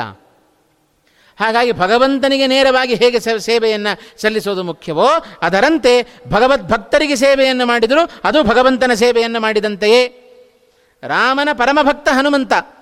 ಆ ಹನುಮಂತನ ಕಾರ್ಯದಲ್ಲಿ ನಾವು ಸಹಾಯಕರಾದರೆ ನಾವು ರಾಮನ ಸೇವೆಯನ್ನು ಮಾಡಿದಂತೆ, ರಾಮನಿಗೆ ಭಕ್ತಿಯನ್ನು ನಾವು ತೋರಿದಂತೆ. ಈ ಹಿನ್ನೆಲೆಯಲ್ಲಿ ಮೈನಾಕ ಮೇಲೆದ್ದು ಬರ್ತಾ ಇದ್ದಾನೆ. ಹನುಮಂತ ನೋಡಿದ, ಸಂಪಾತಿಯ ಮಾತು ಜ್ಞಾಪಕಕ್ಕೆ ಬಂತು. ಸಂಪಾತಿ ಹೇಳಿದ್ದ, ಸಮುದ್ರವನ್ನು ಹಾರೋದೊಟ್ಟೆ ದೊಡ್ಡದಲ್ಲ, ಹಾರುವಾಗ ಬೇಕಾದಷ್ಟು ವಿಘ್ನಗಳು ಬರ್ತಾವೆ, ಆ ವಿಘ್ನಗಳನ್ನು ಗೆದ್ದು ಮುಂದಕ್ಕೆ ಹೋಗಬೇಕು ಅಂತ ಹೇಳಿದ್ದ. ಆಗ ಹನುಮಂತ ಆಲೋಚನೆ ಮಾಡಿದನಂತೆ, ಓಹೋ ಸಂಪಾತಿ ಹೇಳಿದ್ನೆಲ್ಲ ವಿಘ್ನ ಬರುತ್ತೆ ಅಂತ ಹೇಳಿ ಇದು ಮೊದಲನೆಯ ವಿಘ್ನ ಬಂತು ಅಂತಂದ. ಇದ್ದಕ್ಕಿದ್ದ ಹಾಗೆ ಸಮುದ್ರದ ಒಳಗಿಂದ ಪರ್ವತ ಮೇಲೆದ್ದು ಬಂದರೆ ಯಾರಿಗೆ ತಾನೇ ಭಯ ಆಗೋದಿಲ್ಲ? ಅದಕ್ಕೋಸ್ಕರ ಹನುಮಂತ ಏನು ಮಾಡಿದ, ತನ್ನ ಉರಸ್ಸಿನಿಂದ ಪರ್ವತವನ್ನು ಒಮ್ಮೆ ಒತ್ತಿಬಿಟ್ಟ. ಒಳಗೆ ಹೊರಟೋಯ್ತು ಆ ಮೈನಾಕ ಪರ್ವತ. ಮತ್ತೆ ಮೇಲೆದ್ದು ಬಂದು ಮೈನಾಕ ಹೇಳುತ್ತಾ ಇದ್ದಾನೆ, ಹನುಮಂತ ನಿನ್ನ ವಿಘ್ನವನ್ನುಂಟು ಮಾಡಬೇಕು ಅಂತ ನಾನು ಬಂದವನಲ್ಲಪ್ಪ, ನಿನಗೆ ಸೇವೆಯನ್ನು ಮಾಡಬೇಕು, ನಿನ್ನ ಸೇವೆಯನ್ನು ಮಾಡಿ ನಿನ್ನ ಮೂಲಕವಾಗಿ ರಾಮನ ಸೇವೆಯನ್ನು ಮಾಡಬೇಕು ಅಂತ ಬಂದವ. ಹಾಗಾಗಿ ಹಾರಲಿಕ್ಕೆ ಅಂತ ಹೊರಟಿದ್ದಿ, ಸ್ವಲ್ಪ ವಿಶ್ರಾಂತಿಯನ್ನು ಪಡೆದುಕೋ ಅಂತಂದ ಮೈ ಮೈನಾಕ ಅದಕ್ಕೆ ಶ್ರೀಮದಾಚಾರ್ಯ ಒಳ್ಳೆ ನಿರ್ಣಯ ಕೊಟ್ಟರು. ಏನು ಮಾಡಿದ? ಮೈನಾಕನ ಮಾತನ್ನು ಕೇಳಿದಾಗ ಹನುಮಂತ ಅಲ್ಲಿ ವಿಶ್ರಾಂತಿಯನ್ನು ಪಡೆದುಕೊಂಡನೋ? ವಿಶ್ರಾಂತಿಯನ್ನು ಪಡ್ಕೊಳ್ಳಿಲ್ಲ. ನೈವಾತ್ರ ವಿಶ್ರಮಣ ಮೈಚ್ಛದ ವಿಶ್ರಮೋಸೌ ನಿಸ್ಸೀಮ ಪೌರುಷ ಬಲಸ್ಯ ಕುತಶ್ರಮೋಸ್ಯ. ಶ್ರೀಮದಾಚಾರ್ಯರ ಮಾತು. ಮೈನಾಕ ಏನೋ ಹೇಳಿದ, ವಿಶ್ರಾಂತಿಯನ್ನು ಪಡೆದುಕೊಪ್ಪ ಹನುಮಂತ. ವಿಶ್ರಾಂತಿಯನ್ನು ಪಡೆದುಕೊಂಡು ಮತ್ತು ನಂತರದಲ್ಲಿ ರಾಮನ ಕಾರ್ಯಕ್ಕೆ ನೀನು ಮುಂದಾಗು ಅಂತ ಪ್ರಾರ್ಥನೆಯನ್ನು ಮಾಡಿಕೊಂಡಾಗ ವಿಶ್ರಾಂತಿಯನ್ನು ತೆಗೆದುಕೊಳ್ಳಿಲ್ಲ. ಹಾಗಾದರೆ ಮೈನಾಕನನ್ನು ತಿರಸ್ಕಾರ ಮಾಡಿ ಹೋದನೋ? ಮಹಾಭಗವದ್ಭಕ್ತ ರಾಮನ ಮೇಲೆ ಭಕ್ತಿಯನ್ನು ತೋರಿಸ್ತಾ ಇದ್ದಾನೆ. ಅವನ ಮೇಲಿನ ಹನುಮಂತನ ಮೇಲಿನ ಪ್ರೀತಿಯಿಂದ ಬಂದಿದ್ದಾನೆ. ಯಾರು ಭಕ್ತರೋ ಅವರನ್ನು ತಿರಸ್ಕಾರ ಮಾಡುವ ಬುದ್ಧಿ ಅದು ವಾಯುದೇವರ ಬುದ್ಧಿಯಲ್ಲ. ಹಾಗಾಗಿ ಮೈನಾಕನಿಗೆ ಸರಿಯಾದ ಗೌರವವನ್ನು ಕೊಟ್ಟು ಹನುಮಂತ ತಾನು ಮುಂದಕ್ಕೆ ಹೋದ. ಏನು ಮಾಡಿದ? ಪ್ರಾರ್ಥನೆಯನ್ನು ಮಾಡಿಕೊಂಡ ಆ ಮೈನಾಕನನ್ನು ಒಮ್ಮೆ ಆಲಿಂಗನ ಮಾಡಿಕೊಂಡು ಹನುಮಂತ ಮುಂದಕ್ಕೆ ಹೋದ. ಯಾಕೆ ವಿಶ್ರಾಂತಿಯನ್ನು ಪಡ್ಕೊಳ್ಳಿಲ್ಲ? ಶ್ರೀಮದ್ ಆಚಾರ್ಯ ನಿರ್ಣಯ ಕೊಟ್ಟರು, ನೈವಾತ್ರ ವಿಶ್ರಮಣ ಮೈಚ್ಛದ ವಿಶ್ರಮೋಸೌ ಅವಿಶ್ರಮ. ಹನುಮಂತನಿಗೆ ವಿಶ್ರಾಂತಿ ಬೇಕಾಗಿಲ್ಲ. ಯಾಕೆ ಅಂದರೆ ಅವನಿಗೆ ಶ್ರಮವೇ ಆಗೋದಿಲ್ಲ. ಮಹಾಪರಾಕ್ರಮಿಯಾದ ಹನುಮಂತನಿಗೆ ಎಲ್ಲಿಂದ ಬರಬೇಕು ಶ್ರಮ? ಏನಾದರೂ ಸತತವಾಗಿ ಒಂದು ಹತ್ತು ನಿಮಿಷ ಕೆಲಸ ಮಾಡಿದರೆ ನಮ್ಮಂಥವರಿಗೆ ಶ್ರಮ ಆಗುತ್ತೆ, ಆಯಾಸ ಆಗುತ್ತೆ. ಹತ್ತು ನಿಮಿಷ ಕೆಲಸ ಮಾಡಿದರೆ ಇಪ್ಪತ್ತು ನಿಮಿಷ ವಿಶ್ರಾಂತಿ ಬೇಕು ನಮಗೆ. ಆದರೆ ಹನುಮಂತ ಮಾಡುವ ಕೆಲಸ ಅದು ಸಾಧಾರಣವಾದ ಕೆಲಸವಾ? ಇಡೀ ಜಗತ್ತಿನ ವ್ಯಾಪಾರವನ್ನು ಮಾಡುತ್ತಾರೆ. ಇಡೀ ಎಷ್ಟು ಒಬ್ಬರ ಇಬ್ಬರ ಜೀವರಾಶಿಗಳು, ಸಣ್ಣ ಸಣ್ಣ ಕ್ರಿಮಿಕೀಟಗಳಿಂದ ಹಿಡಿದು ದೊಡ್ಡ ದೊಡ್ಡ ಪ್ರಾಣಿಗಳವರೆಗೆ, ಪ್ರಾಣಿ ಪಕ್ಷಿಗಳವರೆಗೆ ಎಲ್ಲ ಜೀವರಾಶಿಗಳ ವ್ಯಾಪಾರವನ್ನು ನೋಡಿಕೊಳ್ಳುತ್ತಾರೆ. ಅವರು ತಿಂದ ಆಹಾರವನ್ನು ಜೀರ್ಣ ಮಾಡಬೇಕು, ಅವರಿಗೆ ಉಸಿರಾಟವನ್ನು ಕೊಡಬೇಕು. ಒಂದೇ ರೀತಿಯಾದ ಜೀವರಾಶಿಗಳ ಎಲ್ಲರಿಗೂ ಒಂದೇ ರೀತಿಯಾದ ಉಸಿರಾಟ ಅಲ್ಲ, ಎಲ್ಲರಿಗೂ ಒಂದೇ ರೀತಿಯಾದ ಆಯುಷ್ಯ ಅಲ್ಲ. ಕೆಲವರು ಒಂದೇ ದಿವಸ ಬದುಕುವ ಪ್ರಾಣಿಗಳಿದ್ದಾವೆ, ಕೆಲವೊಂದು ಕ್ಷಣಕಾಲದಲ್ಲಿ ಹುಟ್ಟಿ ಸಾಯುವ ಪ್ರಾಣಿಗಳಿದ್ದಾವೆ. ಅವುಗಳನ್ನು ನೋಡಿಕೊಳ್ಳಬೇಕು. ನಮ್ಮಂಥ ಮಾನವರು ಅನೇಕ ವರ್ಷಗಳ ಕಾಲ ಬದುಕ್ತೇವೆ, ನಮ್ಮಂಥವರನ್ನು ನೋಡಿಕೊಳ್ಳಬೇಕು. ಇದೆಲ್ಲ ವಾಯುದೇವರು ಜಗತ್ತಿನಲ್ಲಿ ಮಾಡುತ್ತಾರೆ. ಅಷ್ಟೇ ಅಲ್ಲ, ನಾವು ಮಾಡುವ ಮಾಡುವ ಕರ್ಮಗಳು, ಆ ಕರ್ಮಗಳು ಪುಣ್ಯಕರ್ಮವೋ ಅಥವಾ ಪಾಪಕರ್ಮವೋ, ಆ ಕರ್ಮಕ್ಕೆ ಎಷ್ಟು ಪುಣ್ಯ ಬಂತು, ಎಷ್ಟು ಪಾಪ ಬಂತು, ಆ ಕರ್ಮಕ್ಕೆ ಎಷ್ಟು ಪಾಪ ನಾಶ ಆಯಿತು, ಎಷ್ಟು ಪುಣ್ಯ ಯಾಡಾಯಿತು, ಎಷ್ಟು ಗಮನಿಸಬೇಕು. ಇಷ್ಟೆಲ್ಲ ಕೆಲಸ ಮಾಡೋದು ಕೇವಲ ತನ್ನ ತಮ್ಮ ಕಡೆಗಣ್ಣ ನೋಟದಿಂದ ಇಷ್ಟೆಲ್ಲ ಮಾಡುತ್ತಾರಂತೆ ವಾಯುದೇವರು. ಹಾಗಿರಬೇಕಾದರೆ ಈ ಸಮುದ್ರವನ್ನು ಹಾರೋದೊಂದು ಆಯಾಸವೇ? ಇಡೀ ಜಗತ್ತಿನ ವ್ಯಾಪಾರವನ್ನೇ ಕೇವಲ ಅನಾಯಾಸವಾಗಿ ಮಾಡುವ ವಾಯುದೇವರಿಗೆ ಈ ಸಮುದ್ರವನ್ನು ಹಾರೋದೊಂದು ಆಯಾಸದ ಕೆಲಸವೇ ಅಲ್ಲ. ಹಾಗಾಗಿ ಬಾಯಿ ತುಂಬ ಹೇಳಿದರು ಶ್ರೀಮದಾಚಾರ್ಯರು, ಅವಿಶ್ರಮ. ಏನೂ ವಿಶ್ರಾಂತಿ ಬೇಕಾಗಿಲ್ಲ. ಆಯಾಸವೇ ಇಲ್ಲದೆ ಇರತಕ್ಕಂಥ ಹನುಮಂತನಿಗೆ ಯಾಕೆ ಬೇಕು ವಿಶ್ರಾಂತಿ? ಹನುಮಂತ ಒಂದು ಮಾತು ಹೇಳಿದ ಮೈನಾಕನಿಗೆ, ವಿಶ್ರಾಂತಿಯನ್ನು ಪಡೆದುಕೋ ಅಂತ ನೀನು ಹೇಳ್ತಾ ಇದ್ದಿ, ನನಗೆ ವಿಶ್ರಾಂತಿ ಬೇಡ. ಯಾಕೆ ಅಂದರೆ ಹನುಮಂತ ಕಾರಣ ಕೊಟ್ಟದ್ದು ನೋಡ್ರಿ. ನನಗೆ ರಾಮನ ಕೆಲಸಕ್ಕೆ ವಿಳಂಬ ಆಗತ್ತೆ ಅಂತಂದ. ಈ ಹೊರಟದ್ದು ನಾನು ರಾಮನ ಕೆಲಸವನ್ನು ಮಾಡಬೇಕು ಅಂತ. ಇಲ್ಲೇ ಕೂತ್ಕೊಂಡ್ಬಿಟ್ರೆ ರಾಮನ ಕೆಲಸ ತಡ ಆಗಿಬಿಡುತ್ತೆ. ನಮ್ಮದು ಹಾಗಲ್ಲ. ದೇವರ ಪೂಜೆ ಮಾಡಿರಿ, ಸ್ತೋತ್ರ ಹೇಳ್ರಿ, ಏಕಾದಶಿ ಉಪವಾಸ ಮಾಡಿರಿ ಅಂದರೆ ಏಕಾದಶಿ ಏನ್ರಿ, ಮುಂದಿನ ಏಕಾದಶಿನೂ ಬರುತ್ತೆ, ಮುಂದಿನ ಏಕಾದಶಿ ಮಾಡಿದ್ರೆ ಆಯ್ತು ಬಿಡ್ರಿ, ಈ ಏಕಾದಶಿ ತಿಂದು ಬಿಡೋಣ, ಪೂಜೆ ನಾಳೆ ಮಾಡಿದರೂ ಆಯಿತು, ಇವತ್ತು ಯಾಕೆ ಮಾಡಬೇಕು? ಸ್ತೋತ್ರ ಹೇಳ್ರಿ, ವಿಷ್ಣು ಸಹಸ್ರನಾಮ ಸ್ತೋತ್ರ ಹೇಳ್ರಿ, ಗೀತೆ ಪಾರಾಯಣ ಮಾಡಿರಿ, ನಾಳೆ ಮಾಡೋಣ, ಪುರಾಣಕ್ಕೆ ಹೋಗ್ರಿ, ನಾಳೆ ಕೇಳೋಣ. ಎಲ್ಲವನ್ನು ಧರ್ಮದ ವಿಷಯಕ್ಕೆ ಬಂದಾಗ ನಾವು ನಾಳೆ ಅಂತ ಮುಂದಕ್ಕೆ ಹಾಕ್ತೇವೆ. ಆದರೆ ಹೇಗಿರಬೇಕು? ಹನುಮಂತನ ಆದರ್ಶವಾದ ನಡೆ. ಧರ್ಮದ ವಿಚಾರಕ್ಕೆ ಬಂದಾಗ ನಾಳೆ ಮಾಡುವ ಕೆಲಸ ಇವತ್ತು ಮಾಡಬೇಕು, ಇವತ್ತು ಮಾಡುವ ಕೆಲಸ ಈ ಕ್ಷಣದಲ್ಲಿ ಮಾಡಿ ಮುಗಿಸಬೇಕಂತೆ. ಯಾಕೆಂದರೆ ಗೃಹೀತ ಇವ ಕೇಶೇಶು ಮೃತ್ಯುನಾ ಧರ್ಮಮಾಚರೇತ್. ಮೃತ್ಯು ನಮ್ಮ ಜುಟ್ಟು ಹಿಡಿದು ನಿಂತುಕೊಂಡಿದ್ದಾನೆ, ಯಾವಾಗ ಬೇಕಾದರೂ ನಮ್ಮನ್ನು ಎಳ್ಕೊಂಡು ಹೋಗಬಹುದು. ಹಾಗಾಗಿ ಆ ಒಂದು ವಿಷಯವನ್ನು ಗಮನದಲ್ಲಿಟ್ಟುಕೊಂಡು ನಾವು ಭಗವತ್ಪರವಾದ ಕೆಲಸಗಳನ್ನು ಮಾಡಬೇಕು, ಧರ್ಮಾಚರಣೆಯನ್ನು ಮಾಡಬೇಕು. ಹಾಗಾಗಿ ನಾನು ವಿಶ್ರಾಂತಿಯನ್ನು ತೆಗೆದುಕೊಳ್ಳೋದಿಲ್ಲ, ಕಾರಣ ರಾಮನ ಕೆಲಸಕ್ಕೆ ವಿಳಂಬ ಆಗತ್ತೆ ಅಂತ ಉತ್ತರವನ್ನು ಕೊಟ್ಟ ಹನುಮಂತ. ಈ ಉತ್ತರವನ್ನು ಗಮನಿಸಿದಾಗ ಸಾಕ್ಷಾತ್ ರಾಮನ ಬಂಟ ಅಂತ ಹೇಳೋದ್ರಲ್ಲಿ ಏನೂ ಎರಡು ಮಾತಿಲ್ಲ. ಸ್ವಾಮಿ ಹೇಗೋ ಹಾಗೇ ಹನುಮಂತ. ರಾಮನು ಹಿಂದೆ ಹಾಗೆ ಹೇಳಿದ್ನಲ್ವ, ಜ್ಞಾಪಕ ಇದೆಯಾ? ಬಾಲಕಾಂಡದಲ್ಲಿ ಒಂದು ಮಾತು ಬಂತಲ್ಲ, ಇದೇ ಸಿದ್ಧಾಶ್ರಮಕ್ಕೆ ಕರ್ಕೊಂಡು ಹೋದರು ವಿಶ್ವಾಮಿತ್ರರು ರಾಮಲಕ್ಷ್ಮಣರನ್ನು. ಇನ್ನು ಆಗಷ್ಟೇ ಹದಿನಾರರ ಹರೆಯ ಶ್ರೀರಾಮಚಂದ್ರನಿಗೆ, ಇನ್ನೂ ಸಣ್ಣ ಬಾಲಕಾವ. ಆಗ ವಿಶ್ವಾಮಿತ್ರರು ಸಿದ್ಧಾಶ್ರಮಕ್ಕೆ ಕರ್ಕೊಂಡು ಹೋಗಿ ಹೇಳಿದರು, ರಾಮಚಂದ್ರ ಸ್ವಲ್ಪ ವಿಶ್ರಾಂತಿಯನ್ನು ಪಡ್ಕೊಳ್ಳಪ್ಪ, ತುಂಬ ದೂರ ನಡೆದು ಬಂದಿದ್ದಿ, ವಿಶ್ರಾಂತಿಯನ್ನು ತೆಗೆದುಕೋ ಅಂತಂದ್ರಂತೆ. ಆಗ ರಾಮ ಹೇಳಿದ, ವಿಶ್ರಾಂತಿಯನ್ನು ತೆಗೆದುಕೊಳ್ಳಿಕ್ಕೆ ನಾನು ಕಾಡಿಗೆ ಬರಲಿಲ್ಲ, ಮೊದಲು ಕೆಲಸ ಆಗಲಿ, ಆಮೇಲೆ ನಾನು ವಿಶ್ರಾಂತಿ ತೆಗೆದುಕೊಳ್ಳುತ್ತೇನೆ, ನೀವು ಯಾವಾಗ ಶುರು ಮಾಡಿರಿ ಅಂತ ಶುರು ಮಾಡಿಸಿಯೇ ಬಿಟ್ಟ ಶ್ರೀರಾಮಚಂದ್ರ. ಹಾಗೆ ಕೆಲಸದಲ್ಲಿ ಹೇಗಿರಬೇಕು? ನಮ್ಮ ಕರ್ತವ್ಯ ನಿರತರಾದರೆ ಕರ್ತವ್ಯ ಮುಗಿಯುವವರೆಗೆ ಆ ಕಾರ್ಯವನ್ನು ಬಿಡೋದು ನಮ್ಮ ಕರ್ತವ್ಯ ಅಲ್ಲ, ನಮ್ಮ ಕೆಲಸ ಅಲ್ಲ. ಹೇಗಿರಬೇಕು ನಮ್ಮ ಕರ್ ಕರ್ತವ್ಯ ಪರತೆ, ಆ ಕರ್ತವ್ಯ ನಿಷ್ಠೆ, ಕರ್ಮ ಪರತೆ ಹೇಗಿರಬೇಕು ಅನ್ನೋದನ್ನು ಆ ರಾಮ ಮತ್ತು ಹನುಮಂತರ ನಡೆಯನ್ನು ನೋಡಿ ನಾವು ಅರ್ಥ ಮಾಡಿಕೊಳ್ಳಿಕ್ಕೆ ಸಾಧ್ಯತೆ ಇದೆ. ಹೀಗೆ ಆ ವಿಶೇಷವಾಗಿ ಆ ಹನುಮಂತನನ್ನು ಆಲಿಂಗನ ಭಗವದ್ಭಕ್ತನಿಗೆ ತಿರಸ್ಕಾರವನ್ನು ಮಾಡಲಿಲ್ಲ, ಆಲಿಂಗನವನ್ನು ಮಾಡಿಕೊಂಡ, ವಿಶ್ರಾಂತಿಯನ್ನು ಪಡೆದುಕೊಳ್ಳಿಲ್ಲ. ರಾಮನ ಕೆಲಸ ಆಗುವವರೆಗೆ ನನಗೆ ಆರಾಮ ಇಲ್ಲ ಅಂತಂದ ಹನುಮಂತ. ಹಾಗಾಗಿ ನನಗೆ ವಿಶ್ರಾಂತಿ ಬೇಕಾಗಿಲ್ಲ ಅಂತ ಹೇಳಿ ಆ ಹನುಮಂತನನ್ನು, ಆ ಮೈನಾಕನನ್ನು ಆಲಿಂಗನ ಮಾಡಿಕೊಂಡು ತನ್ನ ಸಮುದ್ರದ ಉಲ್ಲಂಘನೆಯ ಆ ಒಂದು ಕಾರ್ಯದಲ್ಲಿ ಹನುಮಂತ ಮತ್ತೆ ತಾನು ತೊಡಗಿದ. ಇಷ್ಟಕ್ಕೆ ಮುಗಿಲಿಲ್ಲ, ಸೀತಾಂ ವಿಚಿತ್ಯ ಇನ್ನೂ ಹುಡುಕ್ತಾ ಇದ್ದಾನೆ. ಆ ಸೀತಾನ್ವೇಷಣೆಯ ಹಿನ್ನೆಲೆಯಲ್ಲಿ ಇನ್ನೂ ಅನೇಕ ಪ್ರಸಂಗಗಳು ಎದುರಾಗ್ತಾ ಇದ್ದಾವೆ ಹನುಮಂತನಿಗೆ. ಅಷ್ಟೂ ಸಾರವನ್ನು ಸಂಗ್ರಹ ಮಾಡಿ ಎರಡು ಪದಗಳನ್ನು ರಾಯರು ತಮ್ಮ ಗ್ರಂಥದಲ್ಲಿ ಕೊಟ್ಟಿದ್ದಾರೆ. ಆ ಮುಂದಿನ ಪ್ರಸಂಗಗಳನ್ನು ನಾಳೆ ದಿವಸದ ಪ್ರವಚನದಲ್ಲಿ ನೋಡೋಣ ಅಂತ ಹೇಳ್ತಾ ಇವತ್ತಿನ ಉಪನ್ಯಾಸವನ್ನು ಮುಕ್ತಾಯ ಮಾಡ್ತಾ ಇದ್ದೇನೆ. ಶ್ರೀಕೃಷ್ಣಾರ್ಪಣಮಸ್ತು. ಕಾಯೇನ ವಾಚ ಮನಸಾ ಇಂದ್ರಿಯೇರವ ಬುದ್ಧ್ಯಾತ್ಮನ ವಾನಸುತ ಸ್ವಭಾವಂ ಕರೋಮಿ ಯದ್ಯತ್ ಸಕಲಂ ಪರಸ್ಮೈ ನಾರಾಯಣಾಯೇತಿ ಸಮರ್ಪಯಾಮಿ. ಶ್ರೀಕೃಷ್ಣಾರ್ಪಣಮಸ್ತು.